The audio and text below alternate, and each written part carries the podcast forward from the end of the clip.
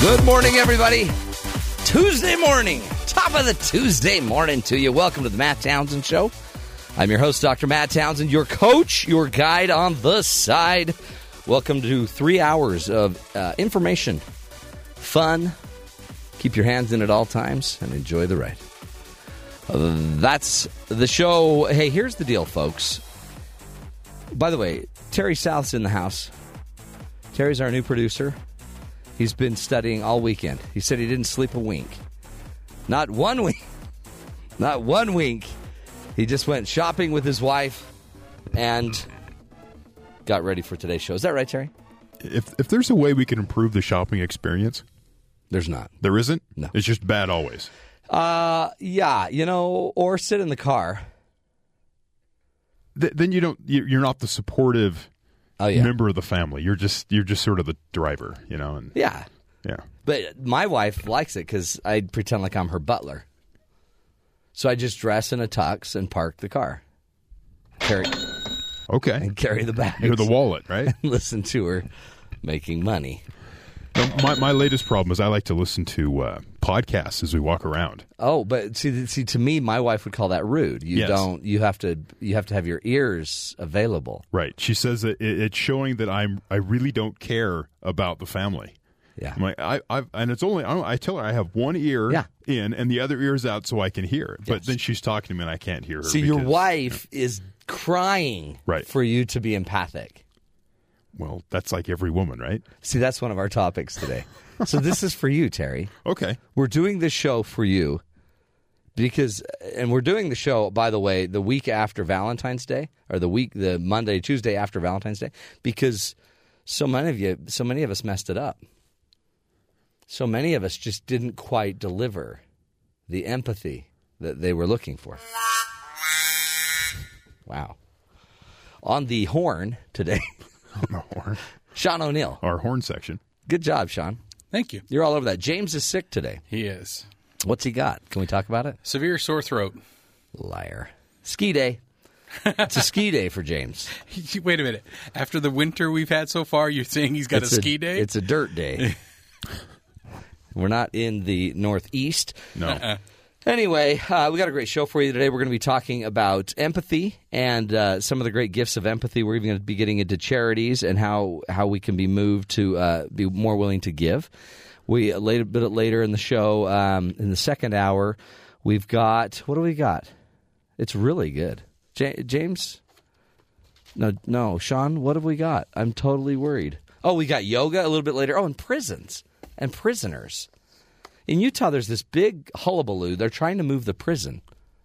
And a lot of people like it. Like the people that live near the prison want it moved, but nobody wants it in their backyard. And so, yet here we sit, America, the United States, we put more people in prison than ever, and none of us want a prison near us. Maybe we need to choose one state. Send all, the One- one that prisoners no to one state. At the moment. Yeah. This, this sounds like a Michael Bay movie in the making. Right. Like it a, we well, we need one that's the problem is one of those states that might be chosen might be your state. right. Could be Utah. Could be you need a Well, desert. if, if you're thinking of an underused state, but but see which state would say, "Oh, we're underused." they won't vol- Well, it, I think it end up, end up being everyone ganging up on that one state and making Sure. them do it. That's right. You know, Not good. no one's going to volunteer. We'll talk about prisons today, and then we're going to talk about yoga. You guys into yoga? No. Me either. I was till I got stuck in one of those poses. I want to ask which one. Pulled Yeah. my hammies. it was uh, coughing dog. Okay. I think it was coughing dog. Sounds relaxing. Not good. Anyway, let's get to the headlines.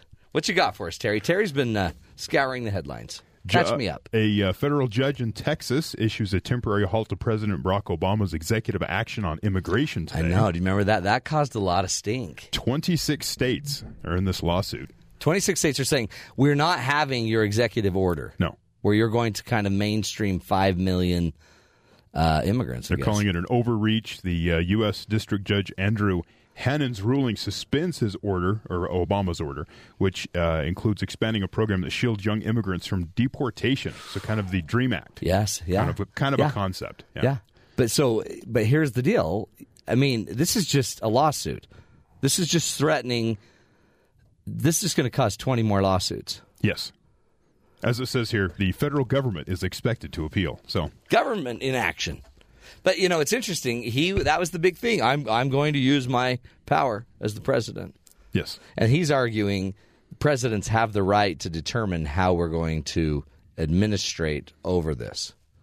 Hmm. And he does have the right to do executive orders. Sure. But they're saying, But he broke a clause. What was the clause? There was some clause they're saying he broke, like basically like protecting the rights of the states, and they're they're doing something that is going to irreparably damage each state. So So that's on. Game on. that's ongoing. Okay. Egypt calls for a UN coalition to go Oh, after is ISIS. Crazy. Now, they're not. It's not ISIS that our country and a bunch of others are currently bombing in Iraq and Syria. Right. This is some offshoots that have associated themselves with ISIS Yeah. in northern Libya. It's like a little sister of Yeah. ISIS. Yes, I wouldn't say ISIS. that to, yeah. them. Well, I wouldn't say anything to them. right. They'll kill you.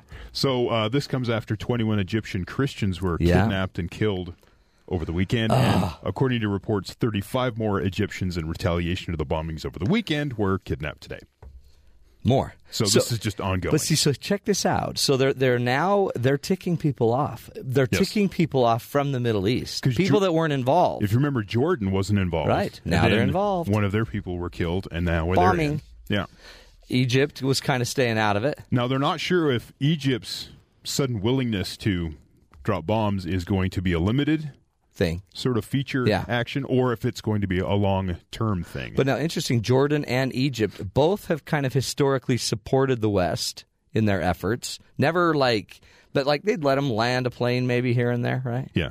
Well, as I saw a uh, a person talking about it who lives in that region, we they don't want the United States to necessarily come in militarily, but we like the money that helps to support what we do. By the way, So they who, like the funds. who doesn't like the money? Absolutely. Did you hear the Pope got in on that one? That's pretty cool. The Pope actually mentioned this because his prayers go out to these 30 people that were killed. That was just horrendous. Marching them down Yeah. To the beach in and- Libya to the yeah. beach and then doing their horrible, horrible work. Yes. By the way, ISIS isn't ISIS now claiming they're they're basically the, they're taking over. They're the new Rome. They're they're going to conquer the world. Well, so far there's been little resistance. Man, I mean, we're the uh, the bombing campaign in Iraq has started to kind of push them back into Syria, but Mm-hmm. Italy's starting to say, "Hey, maybe we need to get involved here." People are starting to to get involved. yeah, But see, so at this rate, it's almost like get. Tell me if I'm crazy. It's like ISIS is baiting everybody in. So what are they going to do? They're Yeah. trying to get us all into the war. Hmm. and then you you have Dangerous. things like what happened in Denmark, Yeah. where the uh, the synagogue was attacked, or it was a Jewish community center. So now they're going were to get more involved. in, in France, and those those types of things motivate Canada, people to get involved. Canada, United States. So there you go. That like you're, it's there's a plot, but as to what point, I don't oh, know. the tangled web. How does it work? One more story. Um, Ukraine. yeah. What of- happened with that? There was a, We had a ceasefire. A It was- it ceasefire on done. Sunday. It was okay, and then Yeah. I, I was reading it's certain regions that have a ceasefire, so there's still fighting going on. And uh, part of the ceasefire is today they were supposed to withdraw their heavy tanks and anti-missile Okay. stuff, and both sides are like, "We'll do it the second they do it." No, you do it. Then, then we'll do it. So they're they're all standing around with their tanks, waiting for the other guy to back off, and they're not back, backing off at the moment. Wow. So So it's, it's just a standoff. Everyone's got their guns drawn. Nobody's going to actually go down. Hillary Clinton, did you see this from CNN? Thinks Europe is too wimpy with Putin. She's Okay. like, come on.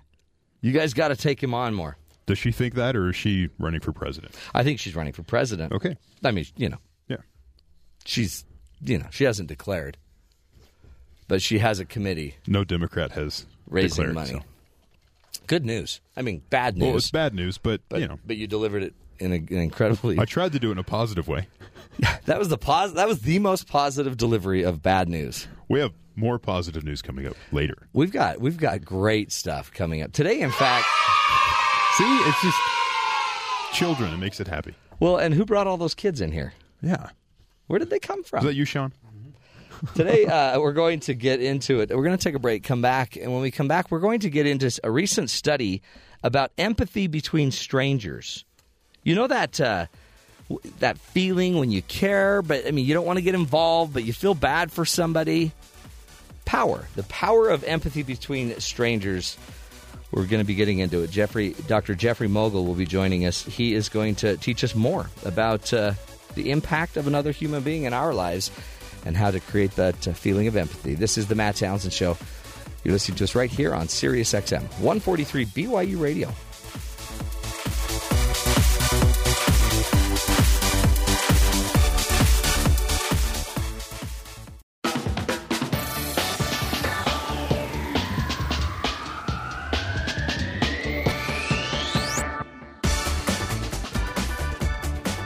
Welcome back, everybody, to the Matt Townsend Show.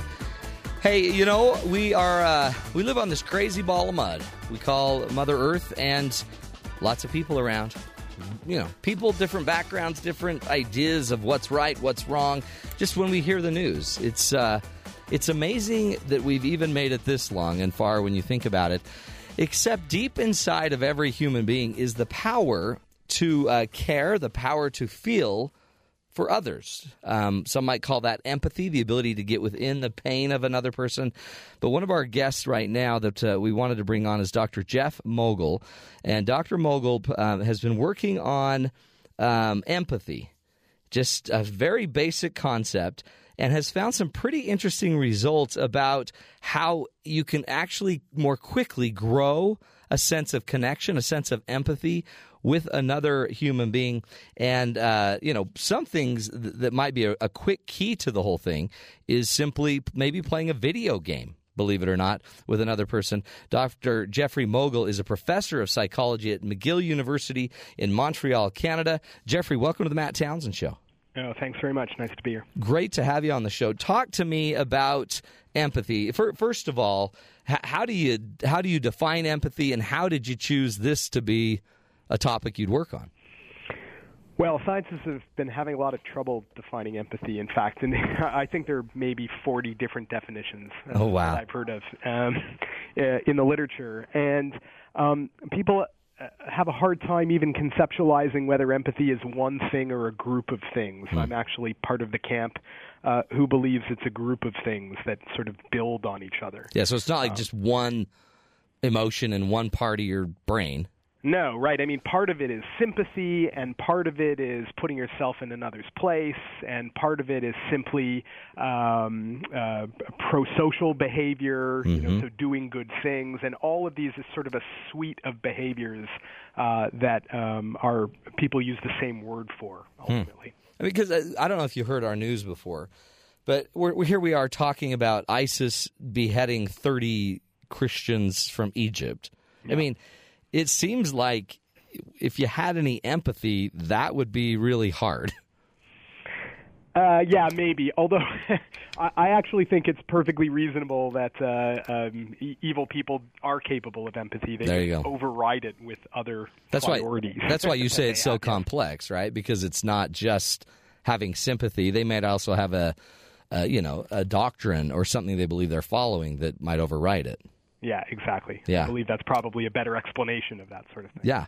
But, uh, So, so it's a complicated definition. You kind of go with the idea that it's it's more complex. It's a mix of, of different things, including just pro-social. I mean, empathy probably would keep you in the in the social family longer than being somebody who has no empathy towards others. which is probably why it evolved uh, in in the first place. Yeah. Right?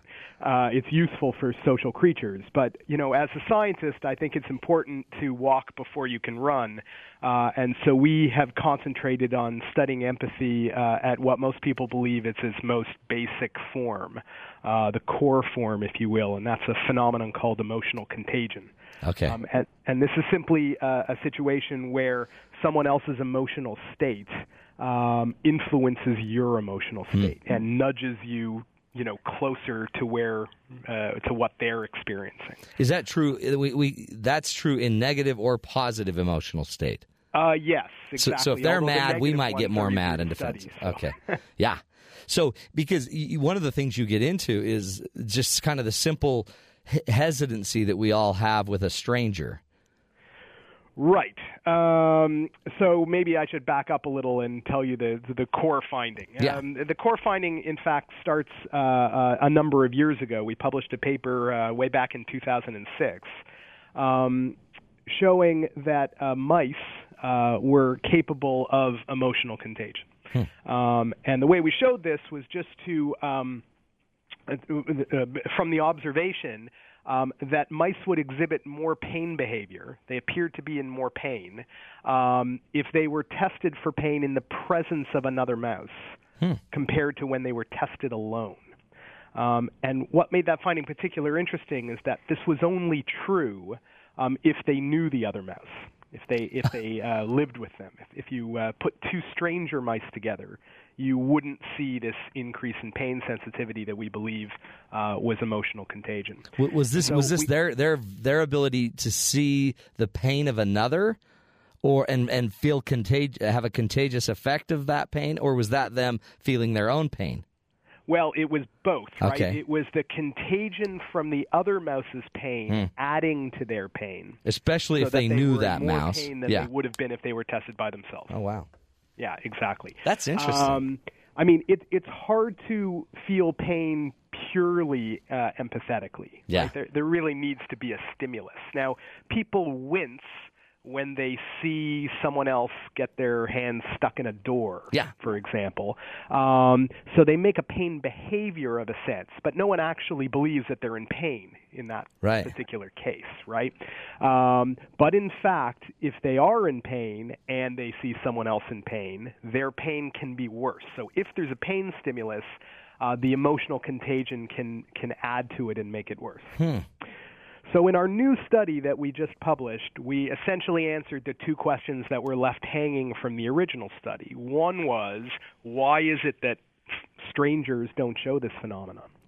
And two is, are people capable of emotional contagion for pain as well? And believe it or not, that had actually never been directly Oh shown. really? So so are, do, do humans live up to uh, mice? Do we have that same We- ability? So we the, the short answer is we do indeed. Woo! Uh, you can show exactly the same phenomenon in almost exactly the same way. So how we did it in humans was um, we put their hands in, in cold water uh, for 30 seconds, uh, and this hurts. it hurts about a 4 out of 10. Um, and we test uh, each uh, uh, participant in the study twice, once by themselves and once across from another person. Now, we don't want people to know what's going on, so we make a ruse that we're running out of time, and the only way we can get back on schedule is do you mind? We'll test you both at the same time, and Okay. we'll be right back on the clock. Yeah. Um, and so um, they are either tested across from a friend that they were asked to come into the experiment with, or uh, a complete stranger who just also happens to be in the experiment that day. And then what we do is we compare the pain ratings they give the time they were tested by themselves to the time they were tested across from the other person. And lo and behold, just like mice, if they're tested across from their friend, it hurts worse. Wow. And if they're tested across from a stranger, there's no difference. Interesting. So they're showing the same emotional contagion as mice are. Um, and uh, in fact, uh, we uh, then went on to show in both mice and people that the reason that strangers aren't showing emotional contagion, only friends are, uh, is because of the stress of the stranger.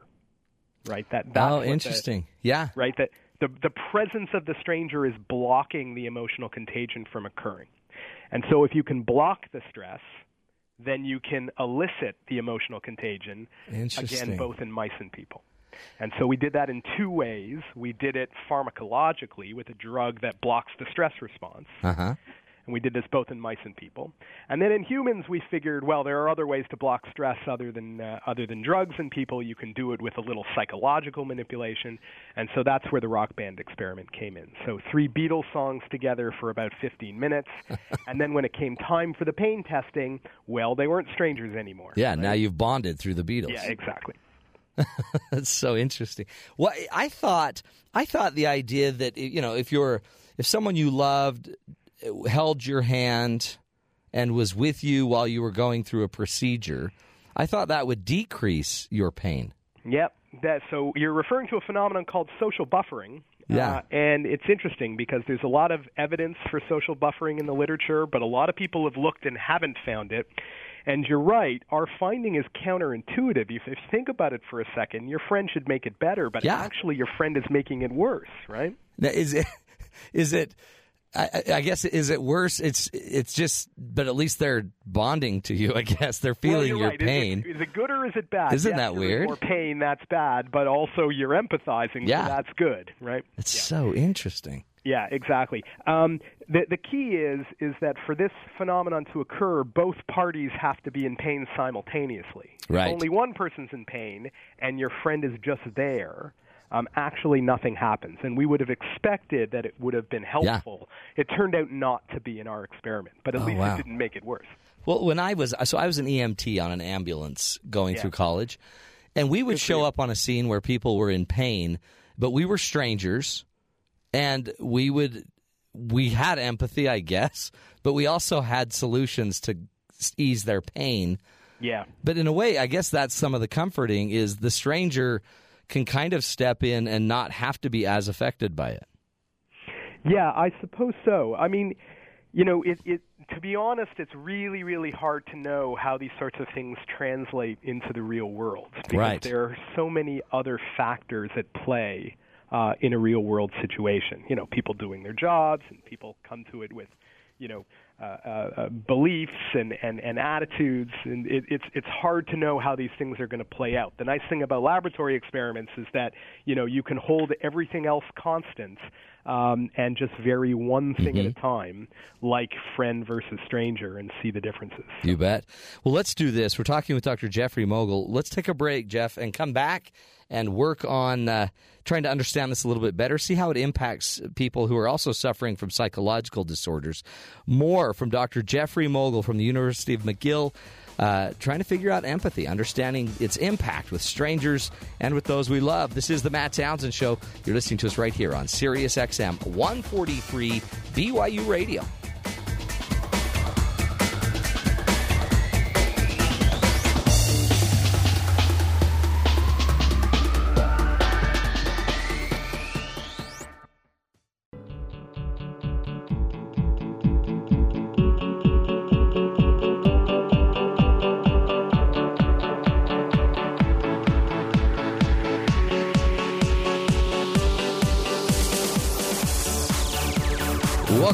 Friends, to the Matt Townsend Show. Today we are talking about empathy and your ability to connect uh, your feelings and emotions with other people. You know, it's a big part of life when you think about it. Day in, day out, you're coming across people. In fact, a lot of times you spend more time with a bunch of strangers than you do with uh, people that are near and dear to you. And according to the research from um, our professor, Dr. Jeffrey McGill, that uh, might actually help decrease your pain threshold. You actually did that on on uh, Saturday night. What do you mean? You spent a, about two hours with, uh, With about 1,200 twelve hundred strangers. That was the coolest thing. That and Sean went. Thanks for going. That Sure. was that was because what twelve hundred people in a room laughing, talking about marriage and just that, that important relationship. Then you just leave feeling really good, and then you go home and give your wife chocolate and flowers.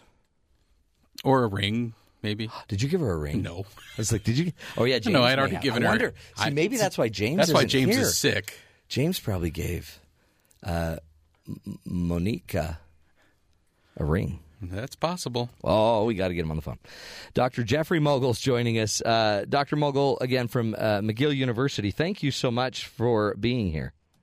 Oh, my pleasure. I mean, it really is. Um, this is a fascinating study. Is so basically what you found is if I have a connection with somebody and they're in pain and I'm suffering a similar pain, our pain will go up. It will increase by being with someone that we are connected to. But if I ha- if we're going through the same pain with somebody I don't know, a stranger, my pain is actually going to stay the same. Yep, that's exactly right. It doesn't go down with a stranger. No, it doesn't go down, and it it also uh, surprisingly, as we talked about before, doesn't go down if your friend is there but n- isn't in pain. Right. You would have imagined that we would have seen that, but we didn't. You didn't even see that. Does is the is the opposite true if it's not pain, if it's enjoyment? Does Yeah. my enjoyment go up with a person that I know? And does my enjoyment stay the same with a person I don't know? So one would imagine uh, that um, uh, empathy for positive states um, would also be higher Right. um, in people who know each other versus strangers.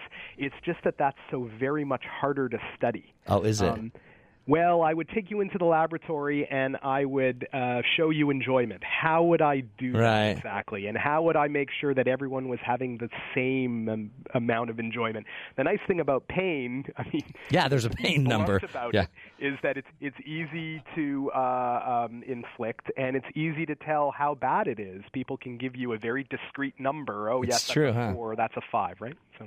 That's so true. I mean, but and it seems like you need the positive side of empathy for some sort of payoff. Otherwise, what's the payoff of empathy if it just causes me more pain? Well, part of it you might imagine would be for uh, animals living in social situations uh, would be as a defense mechanism, right? Yeah, one goes down, we all go down. Right. Yeah, exactly. Or at the very least, if the lion picks off, you know, one of the deer, the rest of the deer can escape, right? Right. So there, so there are definitely, you know, good uh, uh, reasons you can think of uh, for emotional contagion um, of a, you know, of a negative thing. Sure. Is so so now what do you do eh, with your research? Uh, And I mean is this is this just physical pain or is this could this be psycho, you know, kind of psychological pain? Yeah, it could be psychological pain. In fact, that would be a really interesting uh, follow-up study. Um, there are actually fairly reliable um, uh, methods in the laboratory to cause people psychological pain. There's a, an interesting uh, test um, uh, called the the Cyberball test. Have you ever heard of that? No, but it sounds Um, like a great they dance. Take people in in the lab and they have them play a video game. It's a very simple uh, video game where people pass a ball, um, and you think that there are three people playing, um, and then at some, but it's actually a computer program, and at, at, at some point they stop throwing you the ball. They just throw it to each other, and you're excluded. Sounds like my childhood, Jeff. Yes, I know, and it actually makes people very upset reliably. Yeah. Yeah. and, and and then and so that in the game there nobody's playing with you and then they get to That's right. measure how it impacts you Yeah, exactly, How- exactly. So that that, That sounds things maniacal. Are usually done in the laboratory. So that's actually a really uh, um, uh, easy experiment to do. Uh, um, but I think the bigger picture here, in my mind, actually, Yeah. is uh, the fact that this all works exactly the same way in mice and people. Um, and because it works exactly the same way in mice and people, which is very, very surprising, because just a few years ago, almost everyone would have agreed um, that only humans were capable of empathy. oh yeah we hear we used to hear that all the time it's what made us different and, and still probably most people believe that, but an increasing number of scientists now believe otherwise, um, believe that uh, animals, at least mammals, uh, are capable of, at the very least, these low levels of empathy and maybe even some higher levels as well. Um, and the extent to which that is true, then you can actually go and really study the mechanisms uh, that underlie empathy. You can figure out the anatomy and the neurochemistry. And once you can do that, then you could presumably uh, start thinking about really doing something about it uh, in disorders, human disorders that feature problems with empathy. And there's, you know, two of those that are very uh, obvious. what are those Uh, well, one is autism, yeah uh, autism spectrum disorder, Like Asperger's is at the high end? feature, Yeah. Problems with empathy, uh, and the other is um, uh, psychopathy. So uh, psychopaths or sociopaths um, are, are are reputed to have low low empathy. so then uh, it's interesting because um, all of a sudden we we could actually create c- the basically using the contagion theory emotional contagion we might be able to figure out ways to take somebody with asperger's and and basic and, and help them to learn to catch emotional understanding Yeah, that's the idea, and of course the you know the the, the dream idea is that you you might actually be able to come up with a pill Yeah. um, that actually sort of reliably increases empathy levels in those with low empathy. Well, I mean, and thus eliminating psychopaths. Well, Wow. again, I don't want to make any promises. I know. but yeah, that I mean that's the you know, entire idea. Give it a hundred years, that might be it, and then all of a sudden, then what would we watch on the news? Yeah, right, exactly. There would be no more murder shows. Life would become very boring. it would become. Do you remember when we used to have psychopaths? Um, that is, to me, that's super. I think that's that's incredible. That's powerful, and yet we sit here and we we really know so very little about empathy, don't we? We know very little about empathy. In fact, we know very little about all social uh, behaviors. Um, this is something that everyone agrees is very important, and it's a very important determinant of health uh, and disease. Um, in fact, there's something known as the biopsychosocial model, which is uh, um, very well accepted uh, in uh, science, um, and it says that if you want to understand uh, disease and health, you need to understand the biological factors, the psychological factors, and the social factors underlying it. Yeah. The problem is there's a whole lot of work on the biological factors, and there's a whole lot of work on the psychological factors, and there's almost no research at all on social factors, probably because they're so much more complicated to Yeah. study. Well, and yet, and we also just barely are creating new instruments to evaluate the brain, to study the brain. I mean, we now have all of these different imaging devices, which could open up a whole new spectrum, couldn't it? Exactly, but we what we need are scanners where you can put two people in at one time. Oh, wouldn't that be great? Oh, yeah. And watch how they react to each other. Yeah, except they. the You know- problem, of course, with a scanner is that you're not allowed to move. Right? That's so true. All you need, I mean, but see, it seems pretty simple. Just put the husband in the scanner and then watch what happens to his brain when his wife talks to him. Well, there's actually a, a famous study a few years ago that was similar to that. Uh, they actually put women uh, in a scanner, and they were in fact studying empathy. Uh huh. Um, and um, a light went on in the scanner, and that light told the, the girlfriend. I don't believe these people were married. Uh, the light told the girlfriend that the boyfriend was about to be shocked. Oh, boy. electric shock. Yeah. Um, and what they found was is that the same parts of uh, her brain lit up when she was told the boyfriend was about to be shocked, As his- lit up when she herself was shocked. Right? Oh, interesting. Yeah. Which means so she was healthy because you would have some that would be like, good, let's watch this happen. And that would be a different part of the brain. Yes, but these were people that uh, you know weren't married yet, so they were still deeply. They were in love. still in love. They still had yearning. Isn't that? But see, uh, it seems like we think that this would be the cure to creating and understanding how to motivate people to to be more healthy with each other. But I guess too, it's it's probably also a form of manipulation potentially because you could then manipulate emotion easier.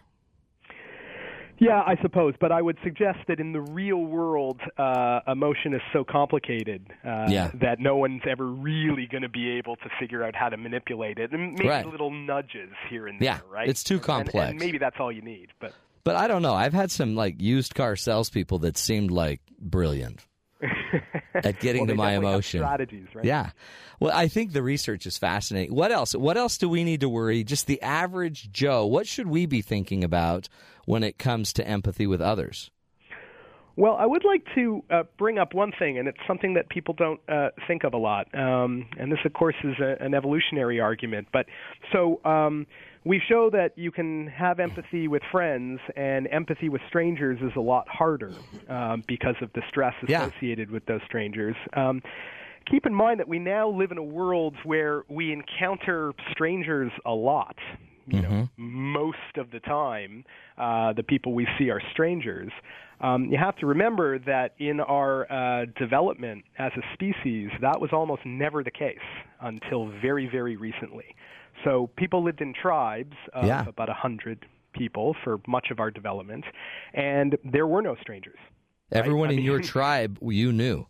You knew everyone. Everyone was your friend. They had to be. And when you met strangers, way back when, uh, it you know was always a very tense situation that all, almost always didn't go very well, right? I mean, Right. you know, maybe there would be some trade and everything would be okay, but maybe there would be you know a skirmish or a war. Um, and so I would suggest that um, uh, you know, it's it's sort of interesting and, and gives us some pause on uh, just how impressive it is Hmm. uh, that we actually can get over um, a sort of biological barrier Yeah. towards connecting with other people. The fact that we can do it at all is actually pretty amazing. Well, and our, and that circle is getting so large. I mean, your work, your church, your community. You're now you now may know a thousand people. You may know a thousand people personally, and of course, media um, gives you insight Oh, yeah. into the lives of you know millions Yeah. and billions more, and so it's uh, it's quite a big change in a very small period of time. Oh, that really is fascinating. I, well, I appreciate your work. Uh, again, Dr. Jeffrey Mogil, thanks. And, and thanks for giving us some hope, maybe someday in the next 100 years, maybe 200 years, whenever. There might be a pill, my friends, to uh, to basically get some of those those people that can't quite feel that empathy to connect back in. Dr. Jeffrey Mogil, again, appreciate it from the University of McGill up in Montreal, Canada. We're going to take a break. When we come back, let's talk about empathy in action. Uh, charities, right? You you all have walked down the street, you've seen a homeless person sitting there before. You have that desire in your heart to help. How much do we help? How do we help? We've got uh, a great uh, leader in our community at uh, United Way of Utah County is going to be joining us. Bill Hulterstrom will be here, and uh, we're going to try to understand how best to act on that empathy. This is the Matt Townsend Show. You're listening to us right here on Sirius XM 143 BYU Radio.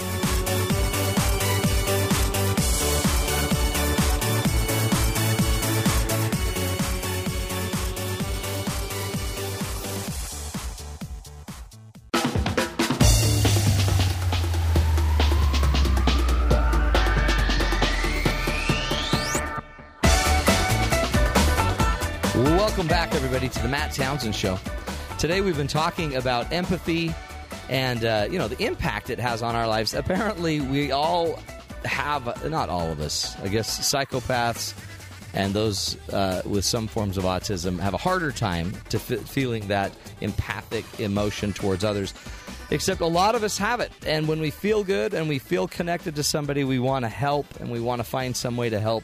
So we wanted to talk to an expert who gets day in day out the opportunity to serve those in the community, those that uh, might stand in, in a greater need than some of the rest of us. Bill Hulterstrom is his name. He's the president and CEO at United Way of Utah County, and over 30 years he's been the head of United Way in Utah County. He also he started his career many, many, many moons ago. Bill. That many moons ago. So long ago. At Utah Special Olympics. He's also been on a bunch of boards here in Utah the Intermountain Healthcare Association, Mountain Land Head Start, Hogle Zoo, our, our major zoo here, and has served as president of the board of Utah Directors of Volunteers and is former chairman of Mountain Lands Family Health Center. Bill Hulterstrom, thanks for being here. Good morning. It's one thing to feel empathy for another human being, it's another thing, I guess, to just act on it. And that's kind of where you come in. You you help people act. I, I've discovered there are kind of most of us do have empathy, and I, I think your discussion earlier was fascinating. But I think some people learn how to be proactive in that empathy. Yeah. And others find a way of only can be reactive. It's almost always in crisis mode their empathy. Yeah. Rather than being proactive in building and supporting their empathy. And proactive meaning like planning ahead, doing something ahead to serve instead of just only serving after you feel the impulse. and and there are so many ways of just planning ahead to do it. Yeah. Whether it be a most, I, I live on a street with a few beautiful senior citizens. It's really easy for me to respond when they call, say, "Bill, would you come over and help me with yeah. X, Y, or Shovel Z?" Shovel my walks. Yeah. but can I be proactive and just do the visit, Yeah. which often eliminates the need to do the reactive, which is far less convenient and less efficient. So you actually, you already know that they're special. You already know you want to do something with them and be there to serve them. So you're just saying, put it in your life anyway. Put service and an opportunity to serve in your life anyway. And you can put it in any way. You can do it formally and informally. Yeah. On the formal side, as many of us encounter panhandlers, we can be proactive by supporting organizations and causes and the best way of helping in advance. Yeah. So our reactive response can say, "Hey, go down the street. There's a place down the street that can help you." So because everyone, uh, there seems to be that weird dilemma. Am I supposed to give this guy money because he's just going to go buy alcohol? that that debate doesn't have to be there if you've been proactively working on serving them anyway. If if you proactively know that there's good resources around, that there's support around, you can with great confidence say, "Oh, go down the street three blocks and turn left." Yeah, let me walk I've you worked, there. I, have worked with that program. Yeah. They'll help you. Yeah, but so you'd have to actually have exerted the energy. It and it doesn't get you sometimes the the glory and the immediate rush that you may feel the other way. Yeah. but I think it's a deeper, more substantive um, Fix. way of helping and fix. Well, I mean, it really is because you guys on, are on the front line. You have programs, you have training, you have the ability to get some of these people homes or places to live, showers, um, job applications. I mean, it's different than just a five dollar bill. Absolutely, and, and I often use the, the medical profession as my parallel for this one. We would never want to just have a doctor who had only empathy Yeah. without Oh, yeah. knowledge and skill. That's right. Tons of character for you. If, if I only had empathy, but by the way, I didn't make it through school, but I have great empathy. yeah. I don't know why, when we think when it helps to serving our neighbor, that empathy alone, without some of the, the homework and the, work behind it, will make us the same difference. That's true. So where are, I mean, where do we get? Where do we begin? I mean, it seems like a big task because I, ah, you know, I've only got an hour a week, but an hour a week in your hands or in the hands of United Way or other organizations that know what they're doing could do a lot with that hour. The hour a week, especially if it's an hour that can be given week after week, Mm-hmm. an hour a week doing something different every single week will be very superficial impact. Yeah. But if you can find an hour a week and, and do the same thing over and get better at it and get more experience and have people trust you more, your impact, your ability to change the world goes deeper every single time you're involved. That's so true. And and you and your confidence goes up with doing it, so you're not you, you can you can kind of get out of yourself easier and just go give. And, and, and I realize that we have often shorter attention spans. I mean, I'm the guy who has the remote control in my Yeah. hand and wants to change the channel during every commercial, Yeah. and we'll watch three shows at one time. Yeah. I, I get that. You sound like the perfect man. Uh, and I'm, I'm a master at the remote control. But the ability to create deeper impact requires a little more dedication, a little more focus and, and pre thought of sticking with an issue proactively. Yeah. Does what what do you do if you have, you know, the the desire to help, you see the need and you have the desire, but you really can't find the time. You can't how else can I be involved? I think that there are ways of being proactive in our everyday lives in just how we relate to others. I know many of us are concerned about poverty. Yeah. Uh, something that I've been working on on how can we do something in our everyday life as we're going through a drive-through line at a fast food restaurant talking to someone who's earning near minimum wage. Are we able to encourage them and help point out their great skills to help them become more self-confident to go on to that bigger job and the next job? Yeah. Can we interact differently at the convenience store or with anybody that we deal with in our everyday lives that are already there to help them encourage them? That might be one of our ways that just proactively we can have empathy, but also help build people yeah, to move lift to the- higher levels of lift independence. the people around you. I this whole idea that we were talking about earlier with uh, Jeff Mogil is this the contagion kind of effect of empathy.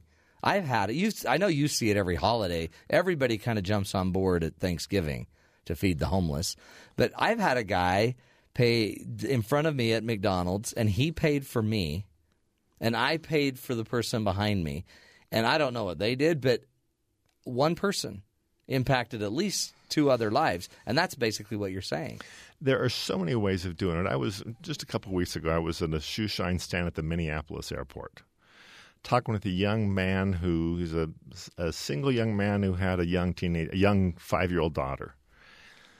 Learning his story, and for me, be able to, in my expertise, be able to just share a little bit about how he could do some reading with his daughter. Yeah, We ended up bonding like you can't believe. so great. I now have a friend who I've never met before Yeah, in Minneapolis airport. but you know what? There's people listening right now that have walked by that man at Minne- Minneapolis Airport, maybe even had a shoe shine by that man, but didn't bother to just connect to him. And It's and you're saying that's all you need to do. and, and connecting. In this case, it was through his five-year-old daughter. We talked about what he how he could read to his daughter, the impact he would have. Oh, that's amazing. He stood so tall that day. Yeah. when we were talking about his daughter and the things he could do with his daughter, and it, it did not hit me till after I got back on that plane saying, Yeah. I can do this everywhere where I can just show empathy, show compassion Get into their story. Yeah.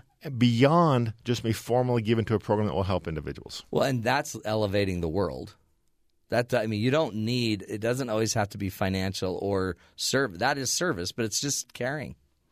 And that probably changed that boy and his daughter that day. And I think that there are everyday moments that we can do everyday service, and that everyday service will actually help us be able to do when we have the formal opportunities to do it. That one hour a week, two hours a week, we'll be better at it because we've learned how to do it for, informally. that's right.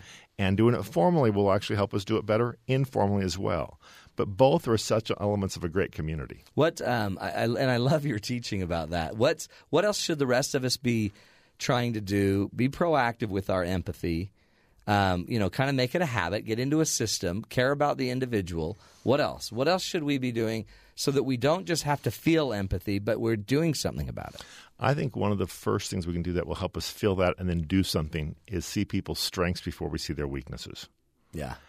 And the ability that we can help people identify their strengths, help them share their talents, not just us share our talents, is one of the core principles of, of deep, enriching service. Totally.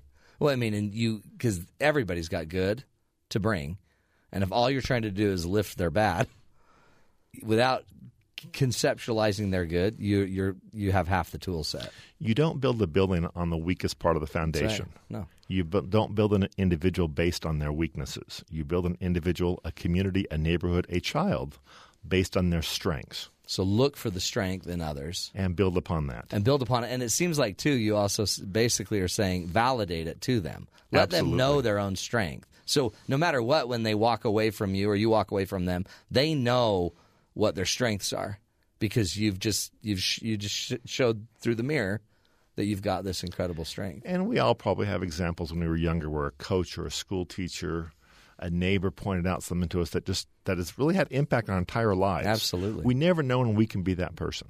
Yeah. I mean, isn't it interesting? We hear we we always start the show with all these headlines, and the headlines are horrendous. It's a difficult life, and yet most of us aren't living in a place where we're going to have somebody behead somebody we love. We're not there in that space. Instead, we're in this other space with people, even strangers, but everybody's bringing something good, and we have the opportunity to change those lives. We're in a community in a world in here in, in our great area where we can build on each other's strengths, the commonality that we actually do care. We care about our families. How many parents don't care about their kids? That's a commonality we can build upon. Right. No, exactly.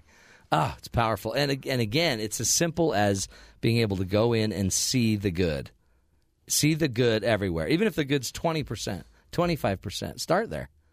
25% is where we, it's it, that's the strong healthy materials that can can complete the house. The other 100%. We don't need to wait for an invitation to help. It's powerful. Bill Hulterstrom's his name.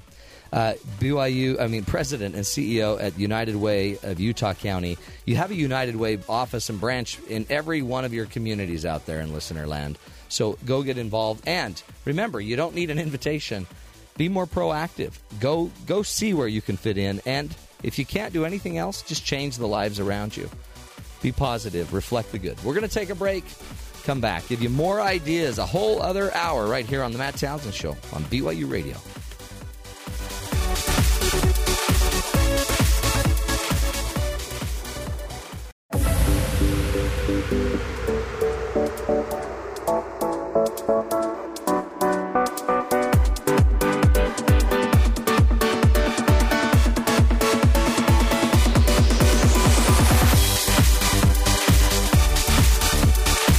Good morning, everybody. Welcome to hour number two of the Matt Townsend Show. I'm your host, Dr. Matt Townsend, your coach, your guide on the side. Welcome to hour number two. Man, uh, interesting hour. Isn't it interesting? So we went from basically empathy to charity. Now we're going into the prison system. Uh, today we have a great guest coming up in the next few blocks. Stephen Bahr, a professor here at Brigham Young University, is going to talk to us about the prison uh, kind of, I guess, epidemic. We're putting a lot of people in prison, and are we doing a very good job at making sure that that we're reforming them? How effective are we at truly reforming those prisoners that we put in there? We'll get to that. But before we do, let's go to some headlines. Terry has been just reading like crazy. Well, first off, I just followed your show on Twitter. Did you? Yeah. Well, thanks. Now it's it's really now our show. Right. I have to take ownership of this. I was so, told that. uh, I hope they're they're tweeting things that we ought to be tweeting. Yes, I, I was looking. Yes, it's very uh, representative. Of You know, ever since on. I turned um, my Twitter page over to the team, I can't find it. I can't find my own Twitter page now. Why can't you find it? I mean, I can find it, but I can't like I can't get into it. Like I can't access it. Like it. the password It's like and- they've booted me out. You could just follow. You don't have to actually have access. I, well, I mean, you think? At You- I don't know. You at think? Dr. Matt Show. Yeah. Oh, is that what it is? Yeah, if, if you want to have the correct It's great. Maybe that's why I can't. Find Twitter it. handle there. There's another one that apparently you don't have a name on. There's two T's in Matt, by the way. Yes. Oh, Just in are? case you didn't know. Wow. It's Okay. the one it's the one with your face, not the yellow egg. Yeah, don't do the yellow egg, Yeah, even do- though the yellow egg may appear to be my face. The one with your face on it. What uh, what's in the headlines? Uh, you're asking. We're talking going to talk about prisons and Yeah. some crime. Over the weekend, it was uncovered that hackers. That's a code word for Uh, yeah, high tech computer crime. geek people that are apparently very wealthy now. They have been active since at least the end of 2013 and infiltrated more than 100 banks in 30 countries, stealing over a billion dollars. There are hackers that are billionaires now. Yes, and they they, they believe they're in. Uh, actually, I set right over there. That that piece of paper. Yeah, there we go. Ukraine. There's, there's a list of countries here: Russian, Ukrainian, Chinese, and European Wow. is where they're located. Two thirds of those seem to be like enemies. To a the- few banks in the United States, mostly overseas, but they're uh, just and, and they would go in, and it wasn't like a smash and grab sort of approach. It Uh-huh. Yeah. was you go in. Do very slowly, Yeah. watch their processes, steal just a little bit. They'd actually just a inf- dollar here, a dollar there. They'd there. go to an account, inflate the balance, and then so the bank would think that there was no problem, and the people wouldn't would know wouldn't see any money missing, and then they would take money out and then shrink it back down, and apparently no one noticed. wow. So they're they're playing with balances and all kinds of different. Well, I know how processes. you So- find these guys. It's very simple. How's that? You go to Monaco, and they are the geeks that are walking around that don't seem to fit into the Monaco, don't seem to fit into the Right. rest of the people. They're the ones with pocket protectors. They're the ones on the beaches getting sunburned because their body they're just so pale. They can't seem to. Maybe that's just maybe not all hackers are just computer geeks. Maybe not. These these are very sophisticated, so we're not sure. Billions of dollars. So there's crime. That's crazy. I got one. What do you got? Uh, you notice that it's getting harder. I don't know if you know this. It's getting harder, according to the Army Reserves, to recruit people because they have too many tattoos, they're on too many prescription drugs, and they're obese. So it's check this out. Reservists are either hooked on prescription drugs, have too many tattoos, or they're overweight, or have mental conditions that prohibit them from being recruited, and it's impacting the Army's ability to bring on the amount of people they need. Only 71 percent, or only 29 percent of the people that want to join the military actually pass the tests to get in. So basically, a third are able to get in. Two thirds we can't let them in. Because did you know you can't have tattoos down on your arms, your sleeves? Visible. Is that the- Visible tattoos. The military doesn't like that. That probably doesn't fly well in other countries, no, probably not. right? so uh, the Air Force has these incredible recruiting goals. They want about 2,000 to 9,500 more active duty uh, recruits to be coming in. They also want to recruit about 33,000 um, people to the reserves, and they can't get their numbers because people don't qualify. They're too overweight. They says there's a ton of jobs. We have a ton of stuff we need them do to be doing, and we can't get the people. They Wow. keep being disqualified because of mental, moral, and physical reasons. But does that surprise you when you look at, I guess, general health and uh, Yeah. of the nation, and then there's a huge prescription drug problem I- going you know, on in the country? In fact, and- I, I have somebody very close to me that is joining and is going to be active duty and is basically kind of going for a special ops area. Really hard to get into. Has incredible grades. His parents should think he should be going to, you know, Harvard. And um, but the interesting thing is, the number one complaint the mom has about him is, how's this boy that's only done nothing, anything but played video games, going to go join the military? was it Call of Duty? It was Call of Duty. Well, I So he's very ready, apparently. Except if all you do is play video games, you might be medicating a, a psychological issue, Yes. and you might be also gaining a little weight. When I play video games, I eat Cheetos. it does make me hungry if I do play. So, My wife won't let me play that. video games. so that's interesting. They can't meet their uh, their quota. So you know, Hmm. just know that be careful because maybe the draft. Who knows? Maybe you know. Maybe they're going to call us up. I'm a little old. Yeah, I am too. Little, By the way, if past they, those days. if they knew my about my plantar fasciitis, they'd like they'd pass on me.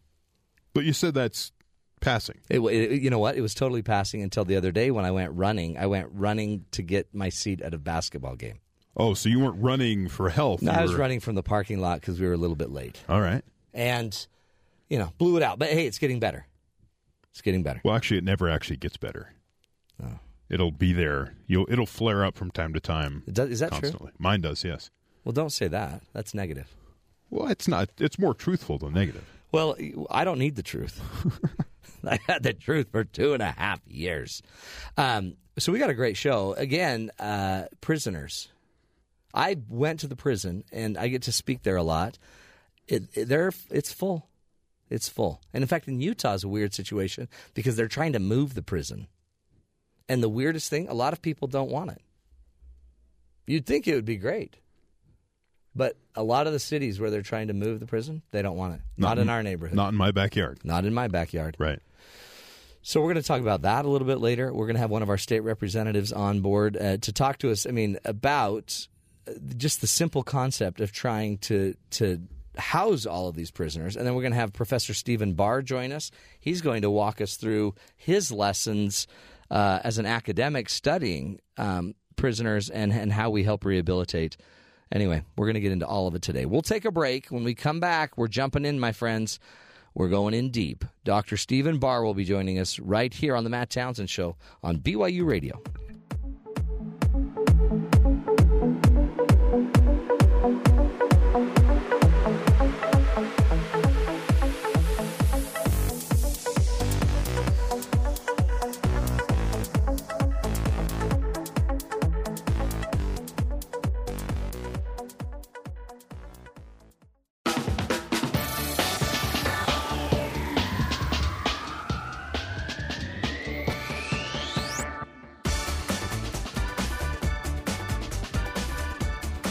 Welcome back, friends, to the Matt Townsend Show.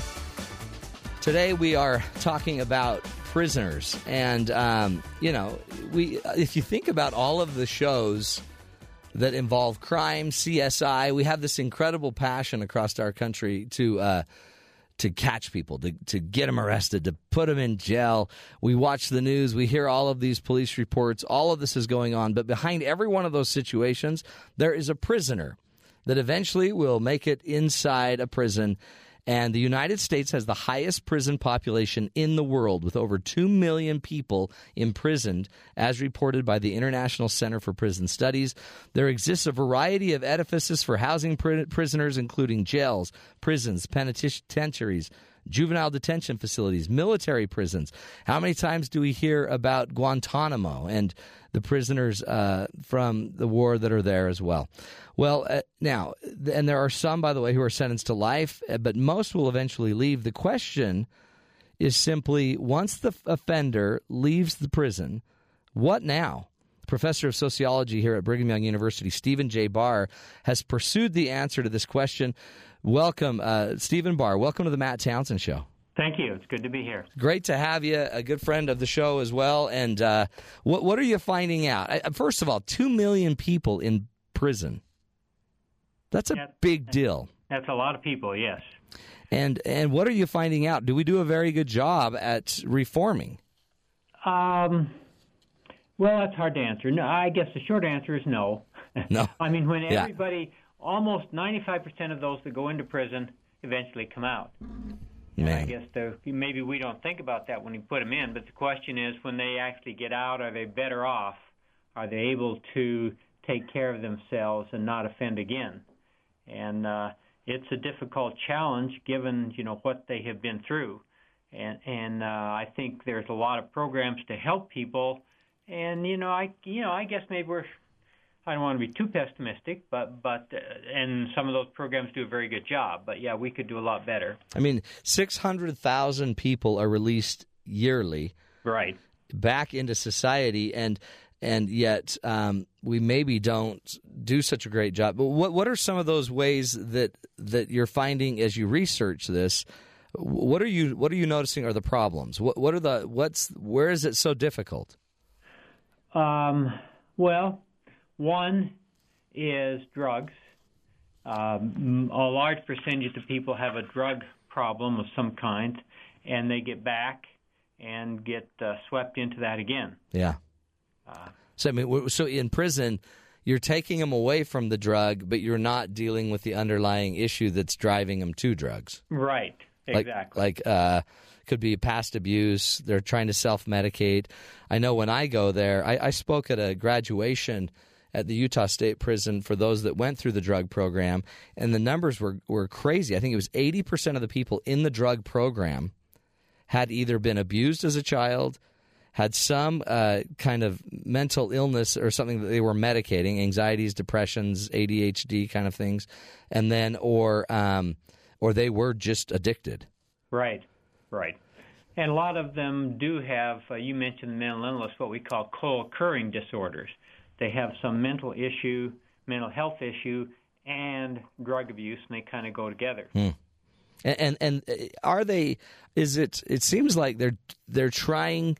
They're smoking pot because they have anxiety, or they're uh, they're using meth because they're trying to feel what it. The, they're trying to create the chemistry to be able to think straight. I mean, is it?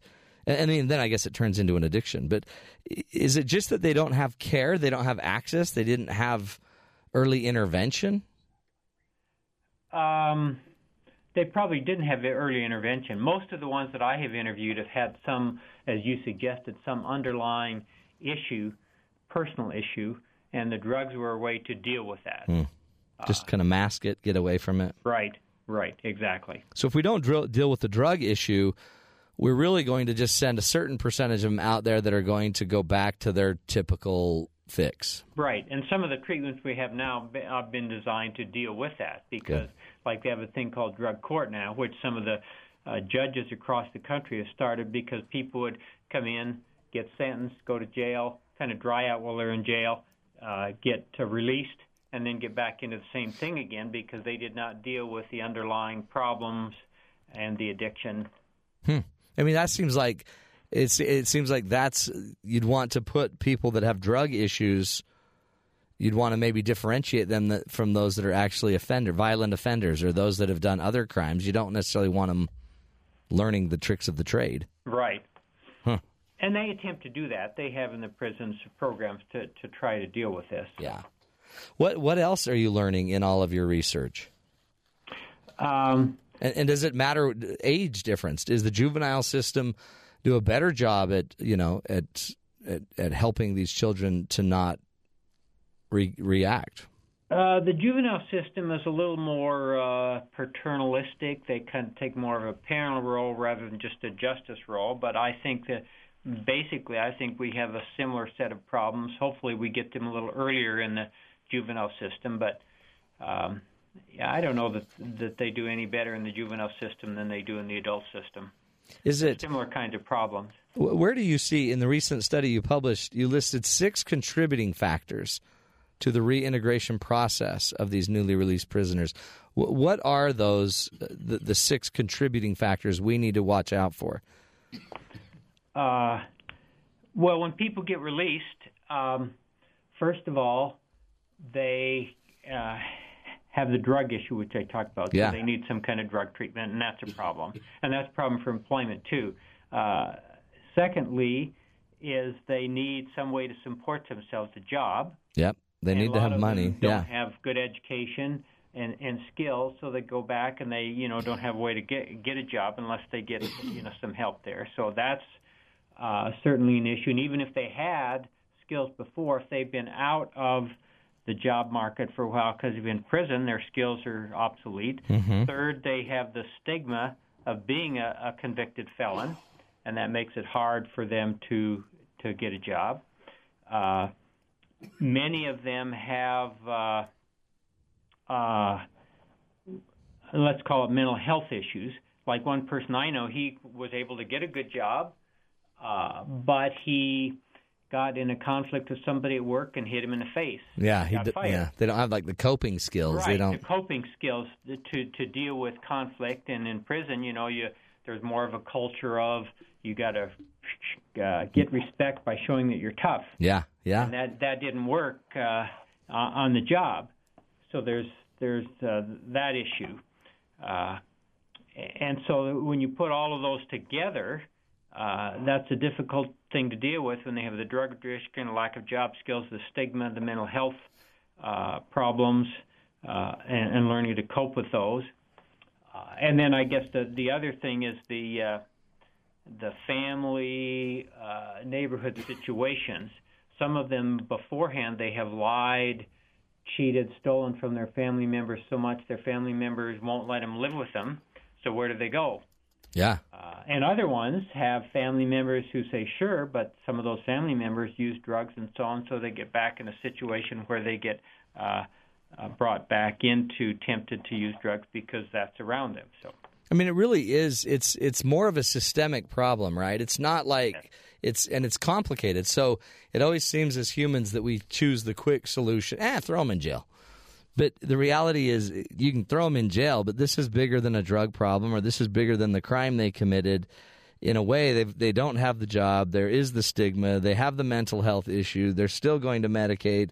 They don't have the friends to to teach them right. They don't have all the coping skills, and a lot of the coping skills you can't teach them outside of. You can't teach them necessarily inside prison right, because they're not. They they almost need to. That's I guess the benefit of the halfway kind of house or the parole program because Yeah. they somehow. But again, you still need you need skills. You need tools. It's almost Right. like you just need a mentor. You need somebody that can be there with you more to push back on you. and that's that's exactly. And and, and sometimes a program can be great, but then when they leave the prison and get out, unless they have some kind of follow up or aftercare support, it's very easy to, you know, I've interviewed people and they say, I'm not coming back, I'm not coming back, you know, and uh, but then you interview them a year later and they got rearrested and sent back.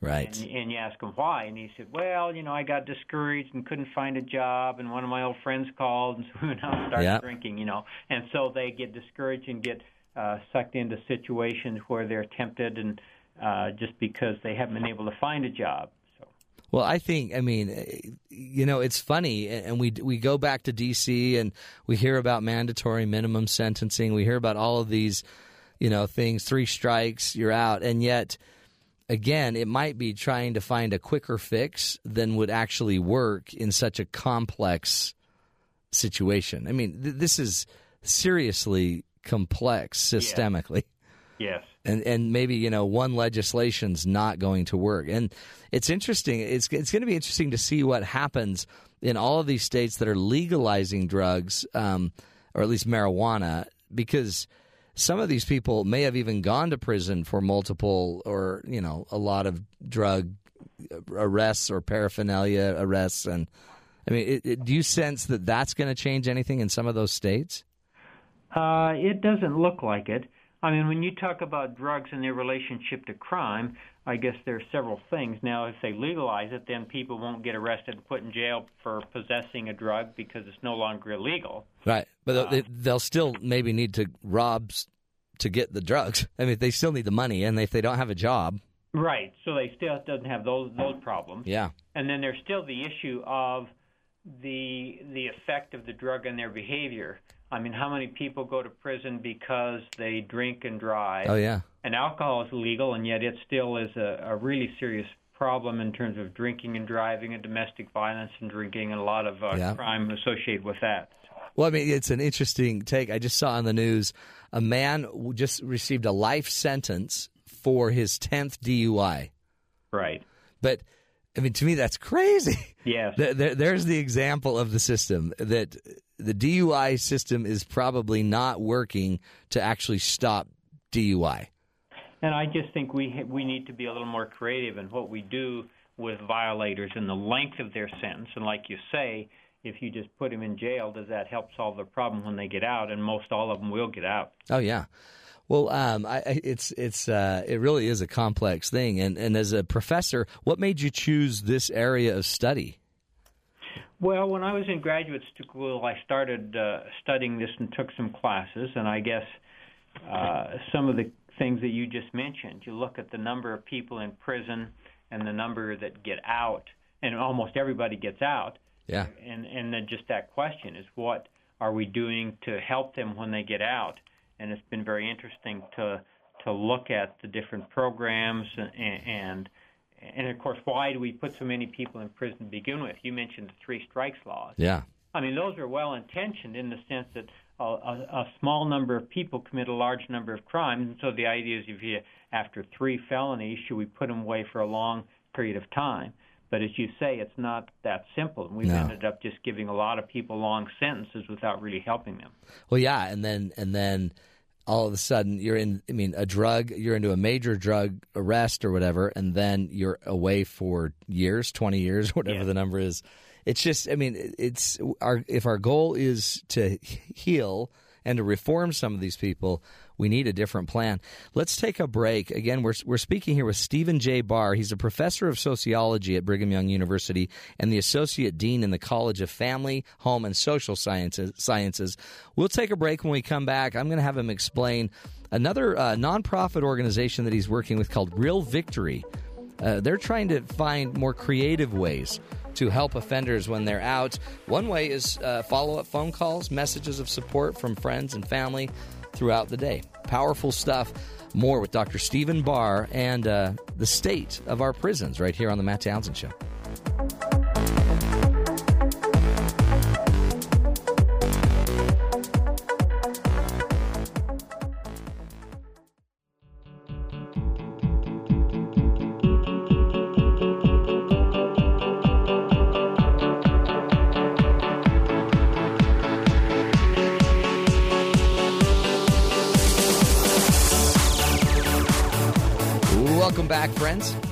Townsend Show. Interesting topic today. We're talking about prisoners and the likelihood that they actually will reform. You know, recidivism rates are pretty high. We may not be having as uh, as uh, deep of an impact on these prisoners as we'd like to. And again, you mean, uh, you know, you can be mad, you can be put them in the prison, lock the doors.